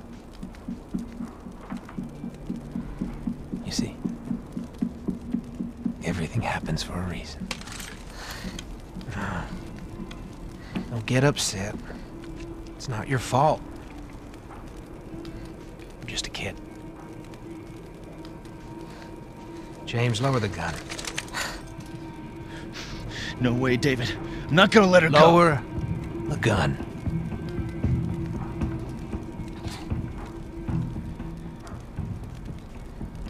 Now give her the medicine. The others won't be happy about this. Yeah, well, that's not your concern.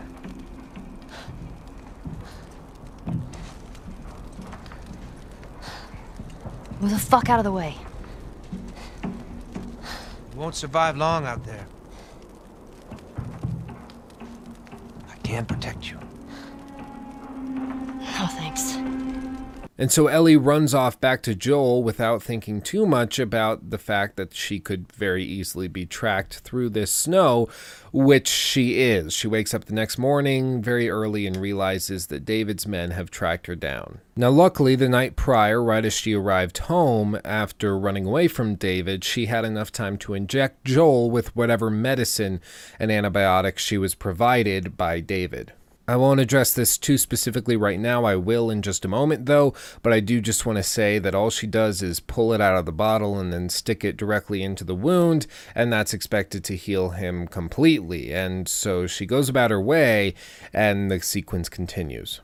She races out, hops on Callus, the same horse that we rode through the university on. You ride it away, but eventually the horse gets shot in the head, dies, falls down the hill, and you have to make your way out, trying to escape to get back to Joel in order to get away from David and all of these crazy people. You go through some more fighting sequences where it's going to be very, very, very important to maintain stealth, especially on the higher difficulty levels.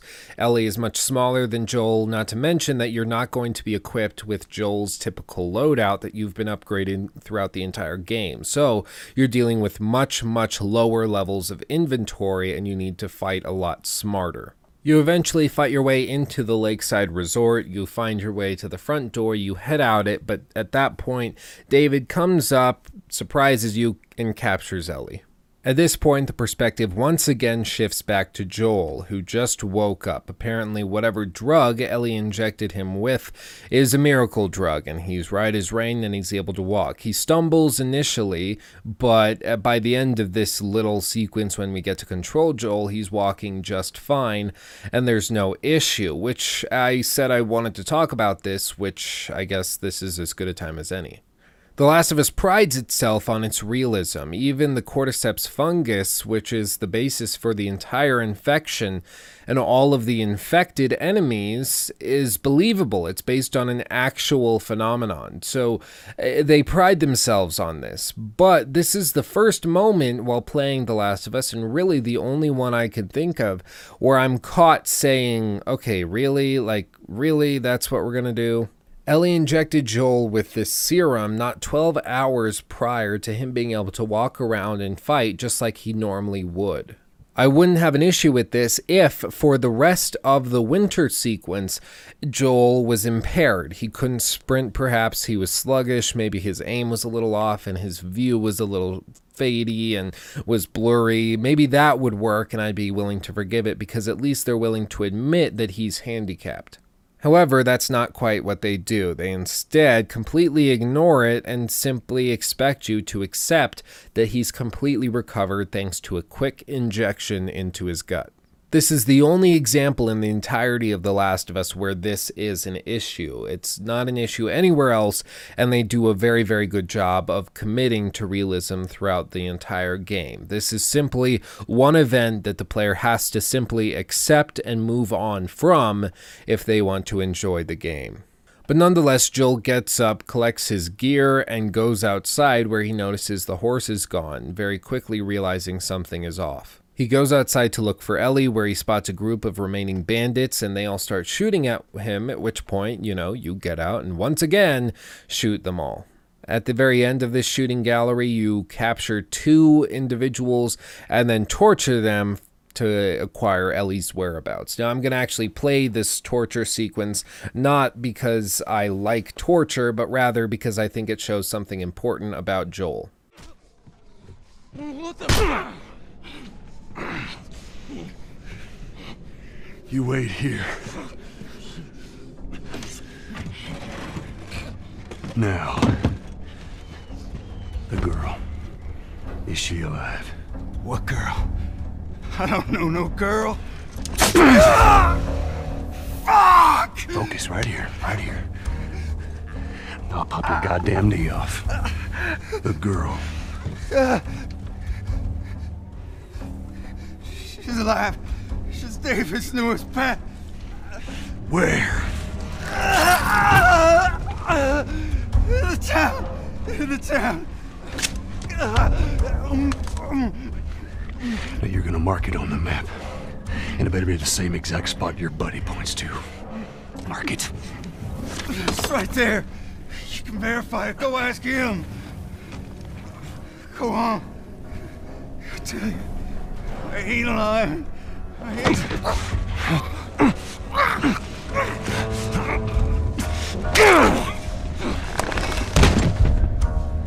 Fuck you, man. He told you what you wanted. I ain't telling you shit. That's all right. I believe him. No, wait.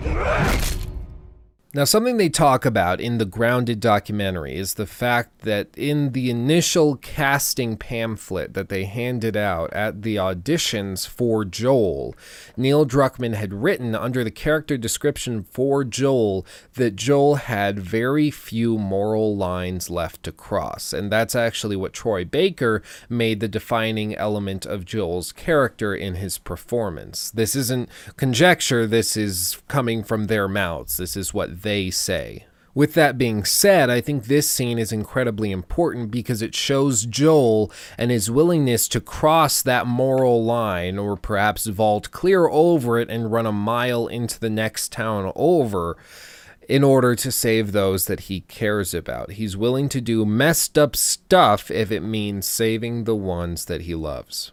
Prior to this, we haven't seen Joel really act in any particular way directly in response to Ellie being in danger. He does defend her in certain circumstances or gameplay sequences, but nothing directly in the overarching narrative. They're more just a duo that goes through the world, but he's never been challenged on it until this moment. She's in danger, she's missing, she's been captured, and he's going to do whatever it takes to find her. We then switch perspective once again and go back to Ellie, who wakes up in a cage. She looks over and sees James cut off a corpse's limbs for his group to eat. And it's very, very subtly revealed at this point that David's group has completely and utterly resorted to cannibalism. Now, it's not exactly clear how this cannibalism started, who instigated it, and how long it's been going along.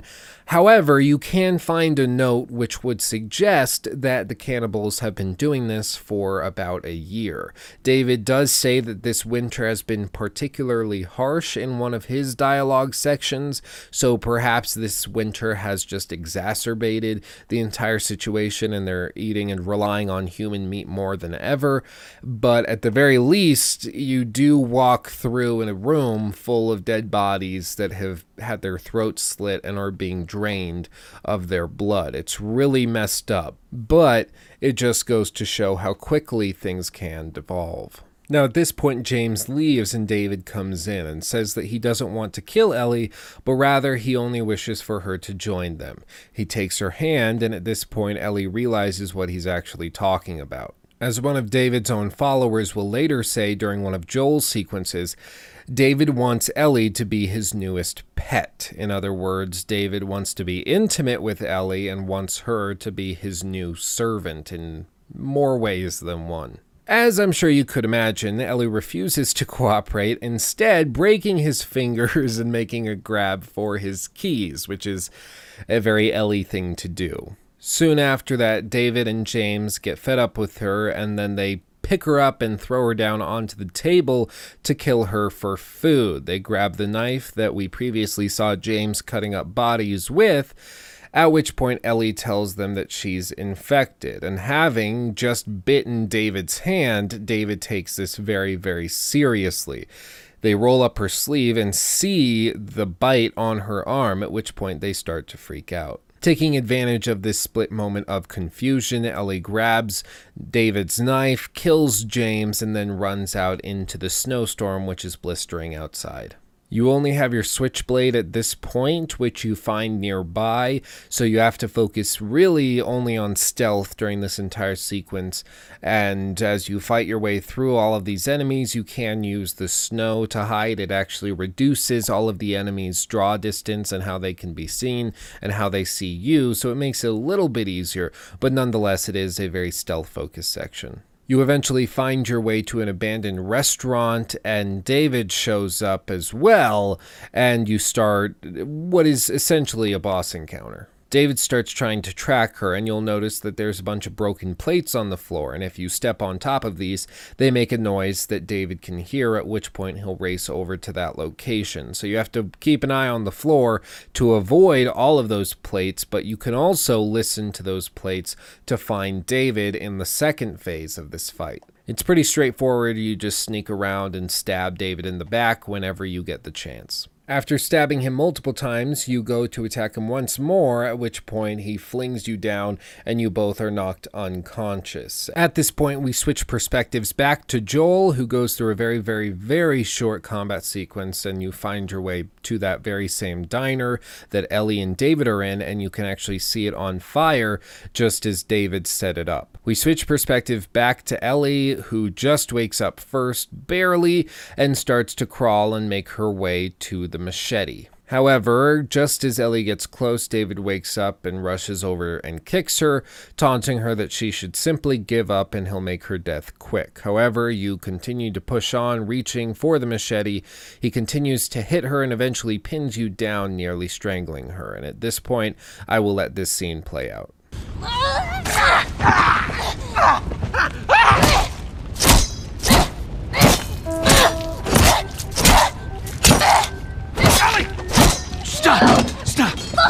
me! It's okay. It's me. It's me. It's me. Look, look. It's me. He tried to. Oh, baby girl. It's okay. It's okay. No. It's okay.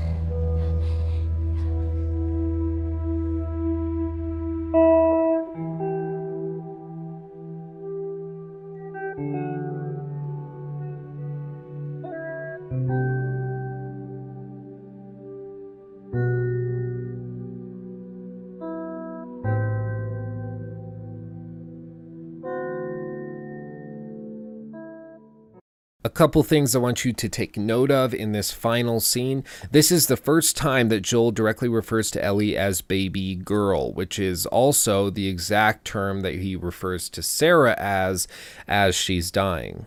Not to mention that this is a moment of pure unadulterated vulnerability on Ellie's part. She's just nearly been killed by a maniac cannibal, and so Joel takes her into his embrace and comforts her.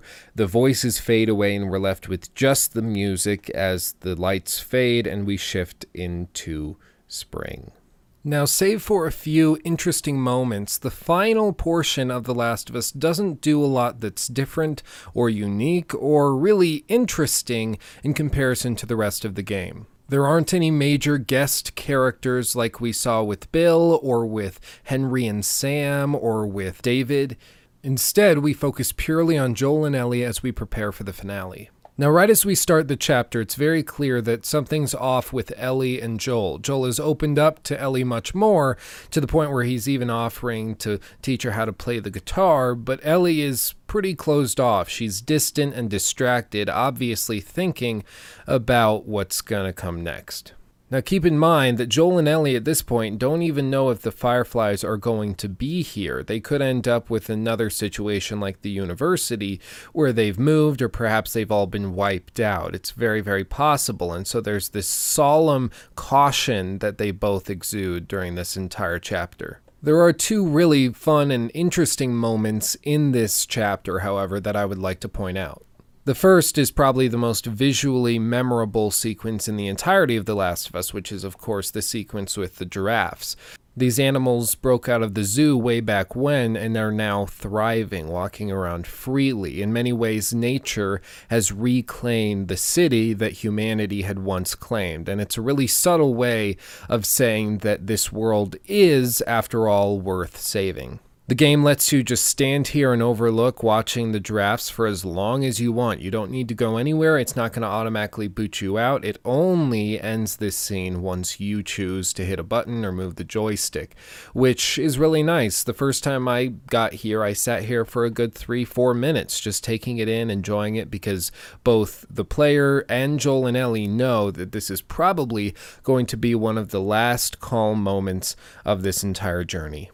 After this, you continue on your way and you eventually come to a bunch of medical tents where Joel starts lamenting and discussing what happened before the infection had fully spread. Now, this isn't simply to talk about a subject and fill a certain empty portion. This is meant to recall to the player moments early on in the game when the infection was first spreading, and it's doing that for Joel as well. Then, right after this, Ellie actually gives him the picture of Joel and Sarah that initially Tommy had offered him. She apparently stole it from Maria back at the dam.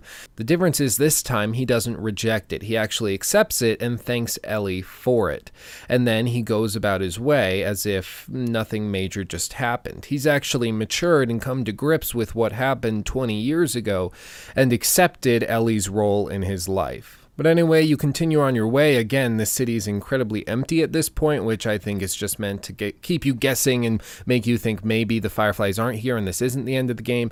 But as you're going through a tunnel, you eventually reach a flooded area after fighting huge swarms of infected and bloaters. This is the point I was talking about earlier when your flamethrower comes in real handy. And at this point, the bus collapses and you both fall into the water. Ellie, who can't swim, of course, gets knocked out and nearly drowns. As as Joel pulls her out of the water and begins giving her CPR, a Firefly soldier comes along, tells him to put his hands in the air for some reason, even though he's trying to resuscitate someone. Apparently, that's protocol, and he knocks Joel out.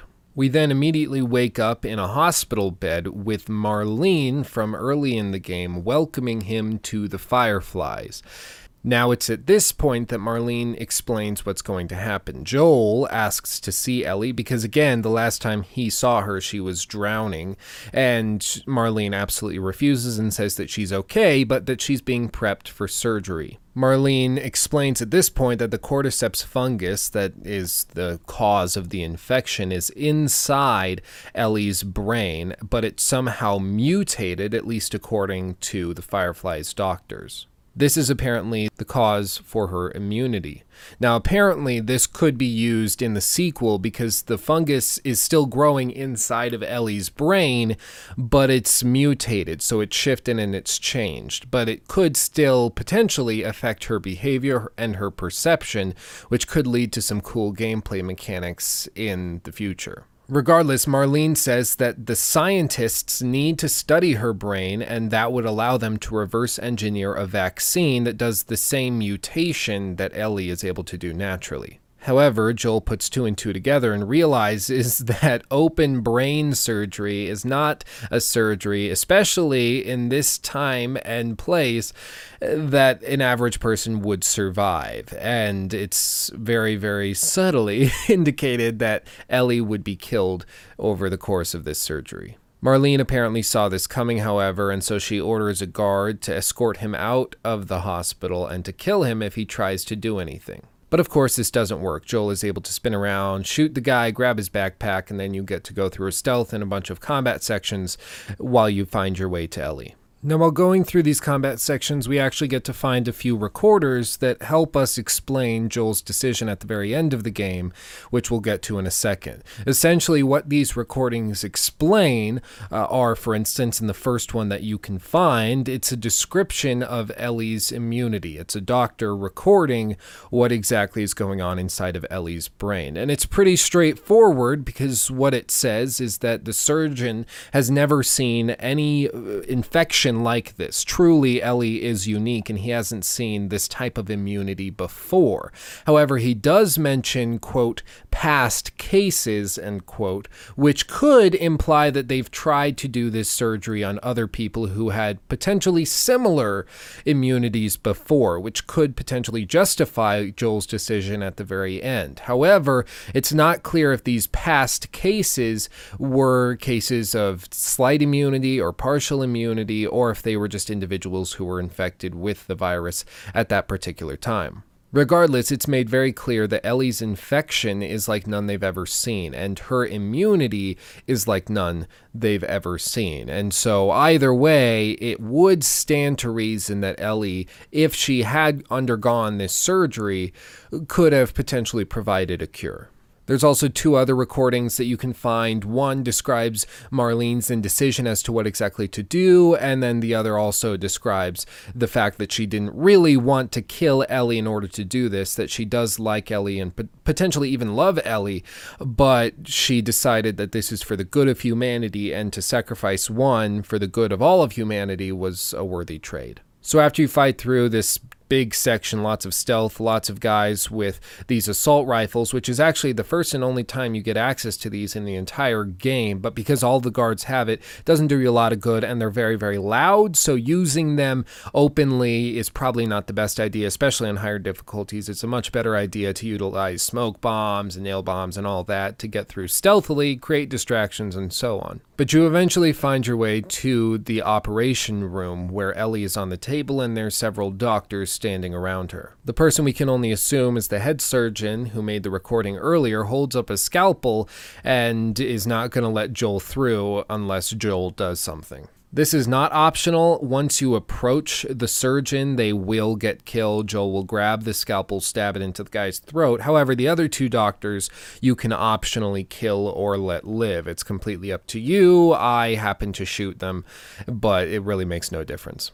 You grab Ellie and you start to run out of the hospital, somehow not getting shot. Now, apparently, I guess you could say this is because they didn't want to shoot the one and only specimen that is potentially holding the cure for humanity. However, they start shooting right after that once you get to the elevator, so I guess they only thought that far for like 30 seconds and then changed their minds and just said kill him. Uh, either way, it's a little weird. It is meant to be cinematic, um, but you do sprint like within 10 feet of somebody and they don't even bother tackling you or hitting you. And again, if Ellie's going to be killed during the surgery, uh, I don't understand why they can't just open fire and then take her back in there and cut her open. I, I, I don't really understand that. Perhaps she has to be alive during the surgery, keep blood flowing, and maybe that impacts it. Either way, I don't think it's explained. If it is, please let me know in the comments. Uh, but this is another element of The Last of Us where it's meant to be more cinematic. You're not supposed to think about it too much. You're just supposed to hold down L1 and race through, get to the elevator, and start the cutscene.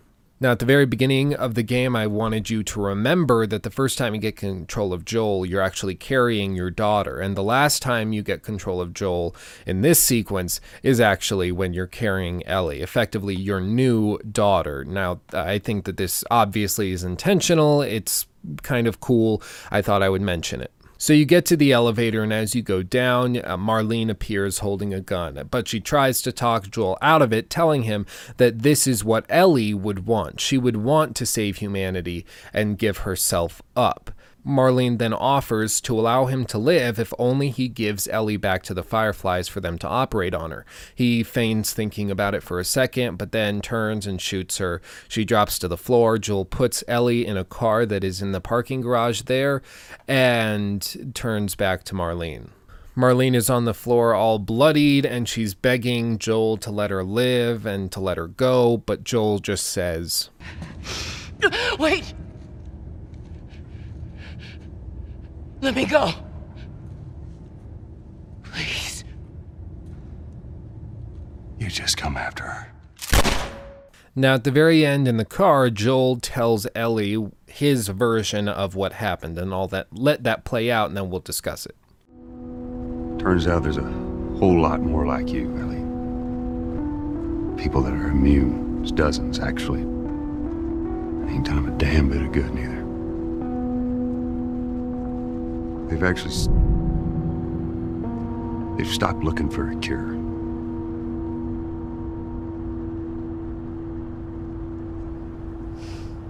I'm taking us home.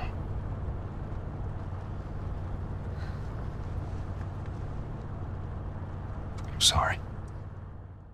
Now, many people debate back and forth as to whether or not Joel is intentionally lying here, if he misunderstood one of the recordings, where, as I said, the doctor mentions past patients and subjects. But uh, to me, it seems pretty clear that he's aware that they have not had dozens of people, quote, just like Ellie and Ellie was the first of her kind, and that he chose to save Ellie in a sort of selfish way because he wasn't ready to give up his newfound daughter, even at the expense of all of humanity. The one problem with that line of logic, though, echoes back to something I've been saying throughout the entire video whenever we encounter the Fireflies. It's assuming that the Fireflies would be able to not just find a cure uh, and develop it and produce it on a large scale, but that they'd be able to distribute it accurately without being completely incompetent, losing it, doing something like that. Now, after I browsed Reddit for a little while, this actually seems to be the prevailing theory, which is that Joel was thinking about the competence of the Fireflies. When he looks at them, hell, even the first time they interact with them in Salt Lake City, he's giving a young girl, a child, CPR to try to save her life, at which point they hit him in the head with a gun that's apparently their protocol. These people are so stupid that their leader, the first time you meet her, is shot and injured. And then as you go through, first interacting with her, you see other people that she's headed up are all being killed. And uh, apparently her leadership is causing the collapse of the Fireflies even the catalyst for the entire game, the idea that Marlene needs you to get Ellie to the Capitol building, and then the idea that you need to get Ellie to the Fireflies in Salt Lake City, that all spawns from the idea that Marlene didn't even have someone else qualified to smuggle this girl to the Capitol building, much less all the way to Salt Lake City, Utah. I understand that many of her people were under attack and that she was suffering losses, but she really had to entrust the help of a couple of smugglers who just wanted guns as payment in order to escort the cure for all of humanity. It seems really, really desperate, and if they're that desperate, perhaps they aren't that capable of actually distributing the cure. Perhaps if Joel actually wanted to save humanity and cure all of humanity, he was going to get away from the Fireflies and eventually take Ellie to the military, uh, who at least seems capable enough to maintain checkpoints and to wipe out the Fireflies. And that's one of my biggest problems with The Last of Us is that we never actually get to interact with the military on anywhere near the same level that we get to interact with the Fireflies on. We apparently get to know the Fireflies and their motivations pretty well, but we never actually get to see or interact with the military and hear them explain what's going on from their perspective.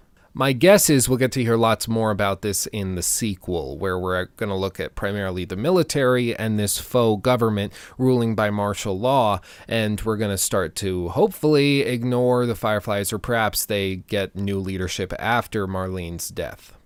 Regardless, we approach Tommy's town in Jackson at the very, very end of the game, the last sequence. This time we're playing as Ellie, so we start the game playing as Joel's daughter. We end the game playing as effectively Joel's new daughter, which is a nice touch. And you walk towards this cliff where you're overlooking the city, looks very similar to the place where we left Tommy and his horse. And they discuss everything that's just happened. And Ellie asks Joel a very simple question, and I'll let that play. All right, come on. Hey, wait.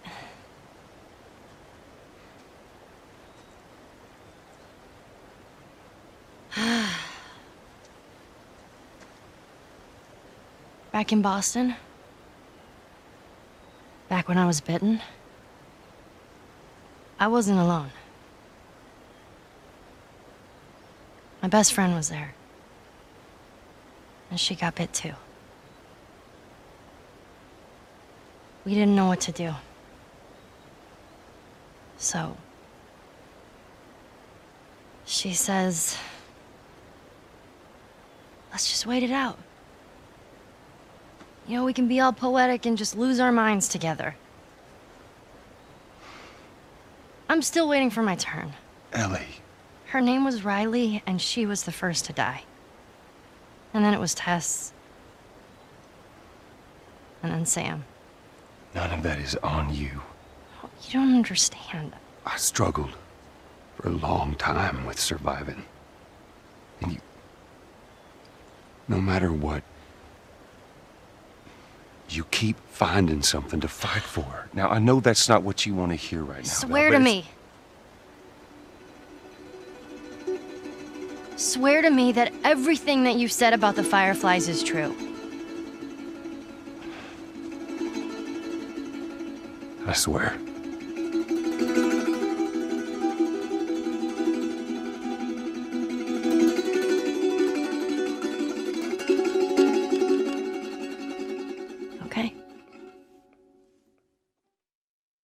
Now, this ending to the game is very simple and very, very subtle, but it does spark a lot of debate. And uh, usually, when people first play this game, they don't really understand what it's discussing, but as they think and ruminate on it more, they end up liking it or hating it to the extreme. Ellie has a very simple request for Joel. She already has a BS meter going off when he initially told them this. You can see it on her face as she lays down in the car. But as uh, she asks Joel this question, he hesitates and then he says, I swear. And at that moment, I personally see in Ellie's eyes, at least the way that she says this last line, it's not that she believes him, but it's that she's accepting that this is where they are, this is what he's saying to her, this is what their truth is. She knows she'll probably never learn the direct or inalienable truth that is what actually happened, but rather she's accepting what Joel has told her so that they can move on in their lives that now is going to be set up at Tommy's very straightforward. They're done with their adventure and they can just relax and go about their way. Now, this obviously begs the question is Joel a bad person for saying all of this and for lying to Ellie and saying that everything he said is true when it isn't? And I'm not sure if that's exactly fair. The Last of Us is filled with all sorts of morally gray areas, and this is just another one. This is a moment when Joel is trying to save their relationship. He loves Ellie as his daughter now and he's willing to do whatever it takes to save that relationship. If he were to go and tell her the truth, the all out truth, she would potentially be very upset or disown him or something very, very negative. He's trying to do what's best for her, which is to let her move on, realize that her infection and her immunity isn't something crazy unique, and she doesn't need to feel this obligation to give up her life for the rest of humanity. There are, however, many differing opinions of this ending, and I'm sure you have your own. Feel free to leave it down below and we can all talk about it. That's one of the great things about this ending is that it's gray enough that you can debate it, but it's clear enough that there's something to go off of. And with that, the credits roll and we're done with The Last of Us. Now, as for gameplay, we've gone through some of the gameplay elements as we went through the narrative. It's kind of hard not to. After all, we just spent two hours and five minutes going through all of that. So naturally, we covered some of the stuff. But the big thing I want to talk about is difficulty and the way that The Last of Us distributes items and ammo. The Last of Us approaches ammo distribution dynamically, and what that means is that it's never going to be the exact same for each person.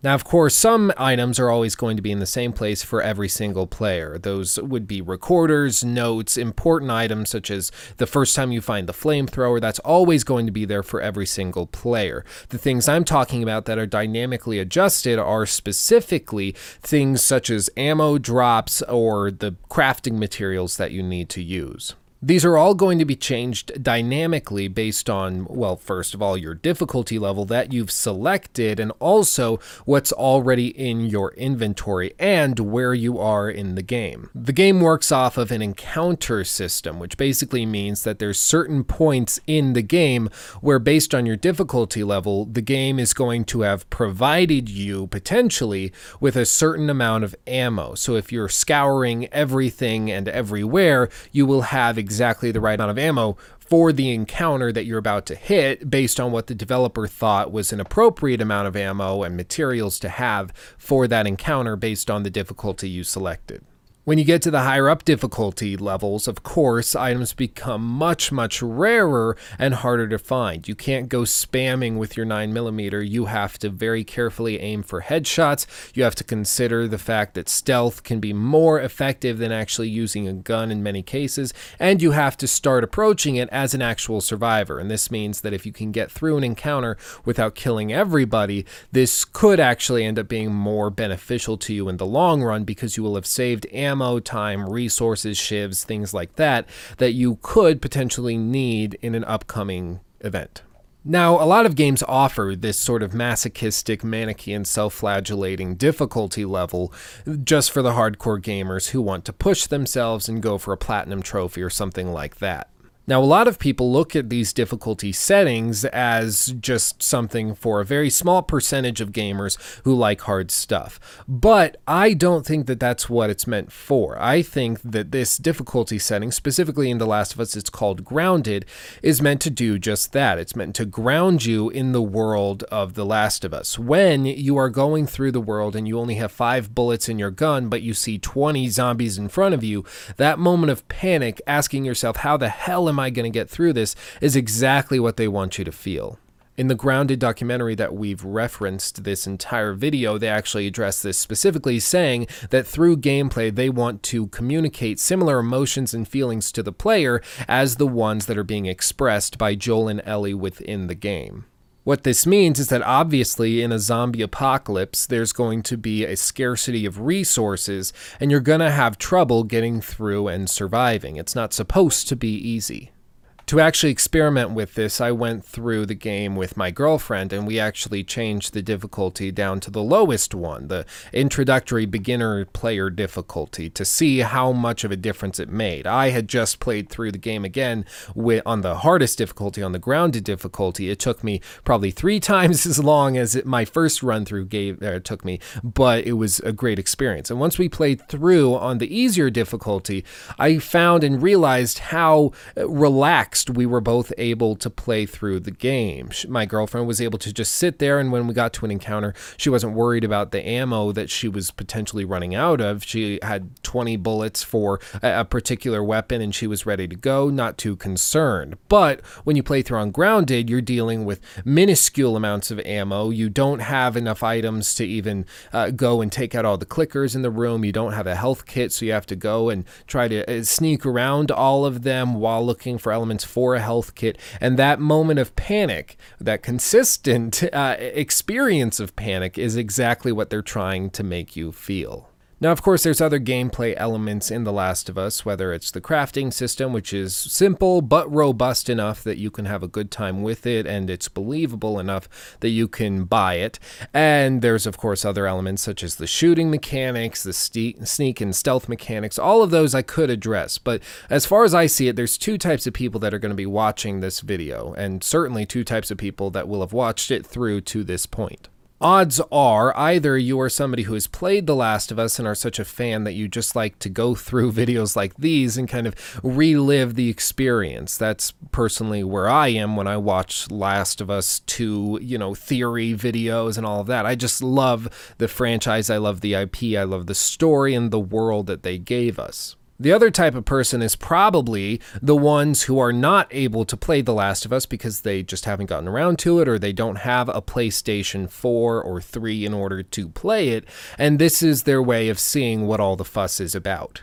Either way, nitpicking over each and every detail of the gameplay probably isn't worth my time or yours, but I will address some of the big ones. Now, one of the gameplay systems that I think is probably one of the most overlooked ones in any game, much less The Last of Us, is specifically the inventory menuing system. How you switch between weapons, how you equip a bow when you've been using a pistol, how you go when you equip your melee weapon, all of that. In many games and shooters, when you want to swap between weapons, it's as simple as tapping triangle or Y or whatever it is on your keyboard and quickly swapping between your rifle or and your sidearm. It's pretty pretty straightforward. It's quick. Or you pull up a menu if you're playing an RPG typically, and the game pauses and you go through, you pick which weapon you want to swap to and equip, and then you hop right back in the action and everything is just fine and dandy. The Last of Us, once again, however, is trying to make you feel grounded. Again, that's the consistent word throughout all of this. That's the one word which I would use to define most of the design decisions they made while making The Last of Us. Grounded. The idea is that when you want to pull something out of your backpack, for Joel and Ellie, the world wouldn't pause, so why should it for you? So if you want to go and craft a med kit, you can't freeze time and do it. You actually have to sit down, you open up your backpack, and then you do it. If you want to apply that med kit, you have to crouch down and wrap it around your arm. It's not a freeze time and do it the game never pauses when you go into those moments, which I actually really enjoy. And it's something that you wouldn't think makes that big of a difference on gameplay and combat, but it really, really does. Instead of just rushing into combat knowing that I can pause and then heal up and then continue on with the fight, I always found myself checking my health bar, checking what materials I had, if I had already crafted a med kit, if I was able to, and if I couldn't, then I would check what materials I needed to craft a med kit. That way I could look for those specifically while I went through whatever arena I was in.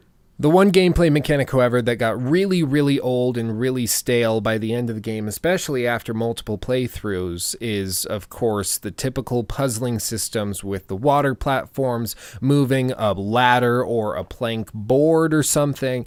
They get very, very old very quickly. Initially, they seem like filler. By the end, I guess you could justify them by saying they're meant to make you rely on Ellie because you need her and you have to boost her up. And so it's this team dynamic. And maybe maybe that's accurate. And if those elements weren't there, I wouldn't feel as attached to Ellie by the end of the game. That's very, very possible.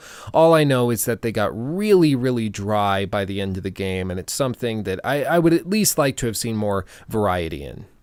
And lastly, I'll address the AI with all of the enemy types, whether you're talking about the cannibals that we encountered in Winter or if we're talking about the clickers that were sneaking around throughout the entire game. Now, the last game I critiqued before this one was, of course, Assassin's Creed 4 Black Flag, which actually launched the same year as The Last of Us on PlayStation 3. Now, I heavily, heavily criticized the AI in Black Flag, assuming that it was probably a result of the large scale maps that they had, the big weapon and combat systems they had with the naval boats and everything. And then, of course, all the fact that it's a cross platform, you typically are lowered down by the lowest common denominator. However, The Last of Us, as with most Naughty Dog titles, tends to buck the trend, especially when you're talking about hardware capabilities. They seem to be able to do things on consoles that you shouldn't be able to do on consoles. Just look at Uncharted 4. It's unholy what they're able to get away with and what they can make uh, appear on the screen in real time. Now, with The Last of Us, the AI, in my opinion, isn't much different. I never had any real issue with the AI like I had in Black Flag or like I've had in other stealth based games, kind of uh, in the third person perspective. The enemies in The Last of Us are pretty straightforward. They walk around, they have a path that they follow, and if you figure out that path, you can sneak past them when they go back the other way. And if they happen to hear you, if you're within a certain radius of them and you make noise or do something that would call attention to yourself, they will see you, they'll fight you, and if that person yells out and does something, then they call their buddies, and then those buddies come in and get you as well. Now, the most difficult AI to program, at least as far as I understand it, would of course be the human AI, because you're dealing with a cognizant and intelligent being who's capable of flanking, who's capable of, of observing things from a far distance. Whereas if you're dealing with clickers, you're dealing with a creature that has had its brain rotted out of its skull, they can get away with being a little stupider. Now, while we do fight uh, some groups of humans throughout the game, actually a fair number, I would argue, we don't tend to fight them as consistently as the zombies come in packs. So, uh, and even when we do encounter those humans, they tend to be fairly spread out. They don't come in in tight groups until the very end of the game, which is by far the hardest. I know I say this a lot, but the AI for the enemies gets the job done. It's good enough that I can play through the game and at least be immersed in the enemy's AI. Now, the one place where the AI really collapses and shows how stupid it is is with the partners and the companions. When we're going through and fighting, uh, there's certain elements, for instance, this shot with Henry, where he walks right in front of an opponent, but the opponent and the, the cutthroat doesn't seem to notice him at all. It just keeps walking. Now, this isn't necessarily a moment of stupidity on the AI's part, to be fair. This is likely a, a result of the game design choice to have your companions be invisible to these enemy vision and enemy senses. And that makes sense because, after all, it would be pretty lame if your companion's AI screwed up and got noticed, and then you have to go and fight. So, as a result of uh, a system in the game's mistake, you now have to pay the price. I can understand why they would turn that off, but when it does happen and when you spot it happen, it can be really immersion breaking. But that's about all I have to say. Thank you so much for watching this video. If you made it to the end, you are a scholar and a saint. This video has been two or three weeks of consistent work non-stop, so I really appreciate it if you hit the like if you enjoyed it and comment down below or share it with your friends. That means more than anything. Also, if you would like to see The Last of Us's DLC Left Behind get its own mini critique, I'd be happy to make it. Just let me know down in the comment section below and I'll start working on it. I just need to see the desires there because these videos are very, very time intensive. But with that said, thank you for watching. I love you all, and I'll see you in the next video. Peace out.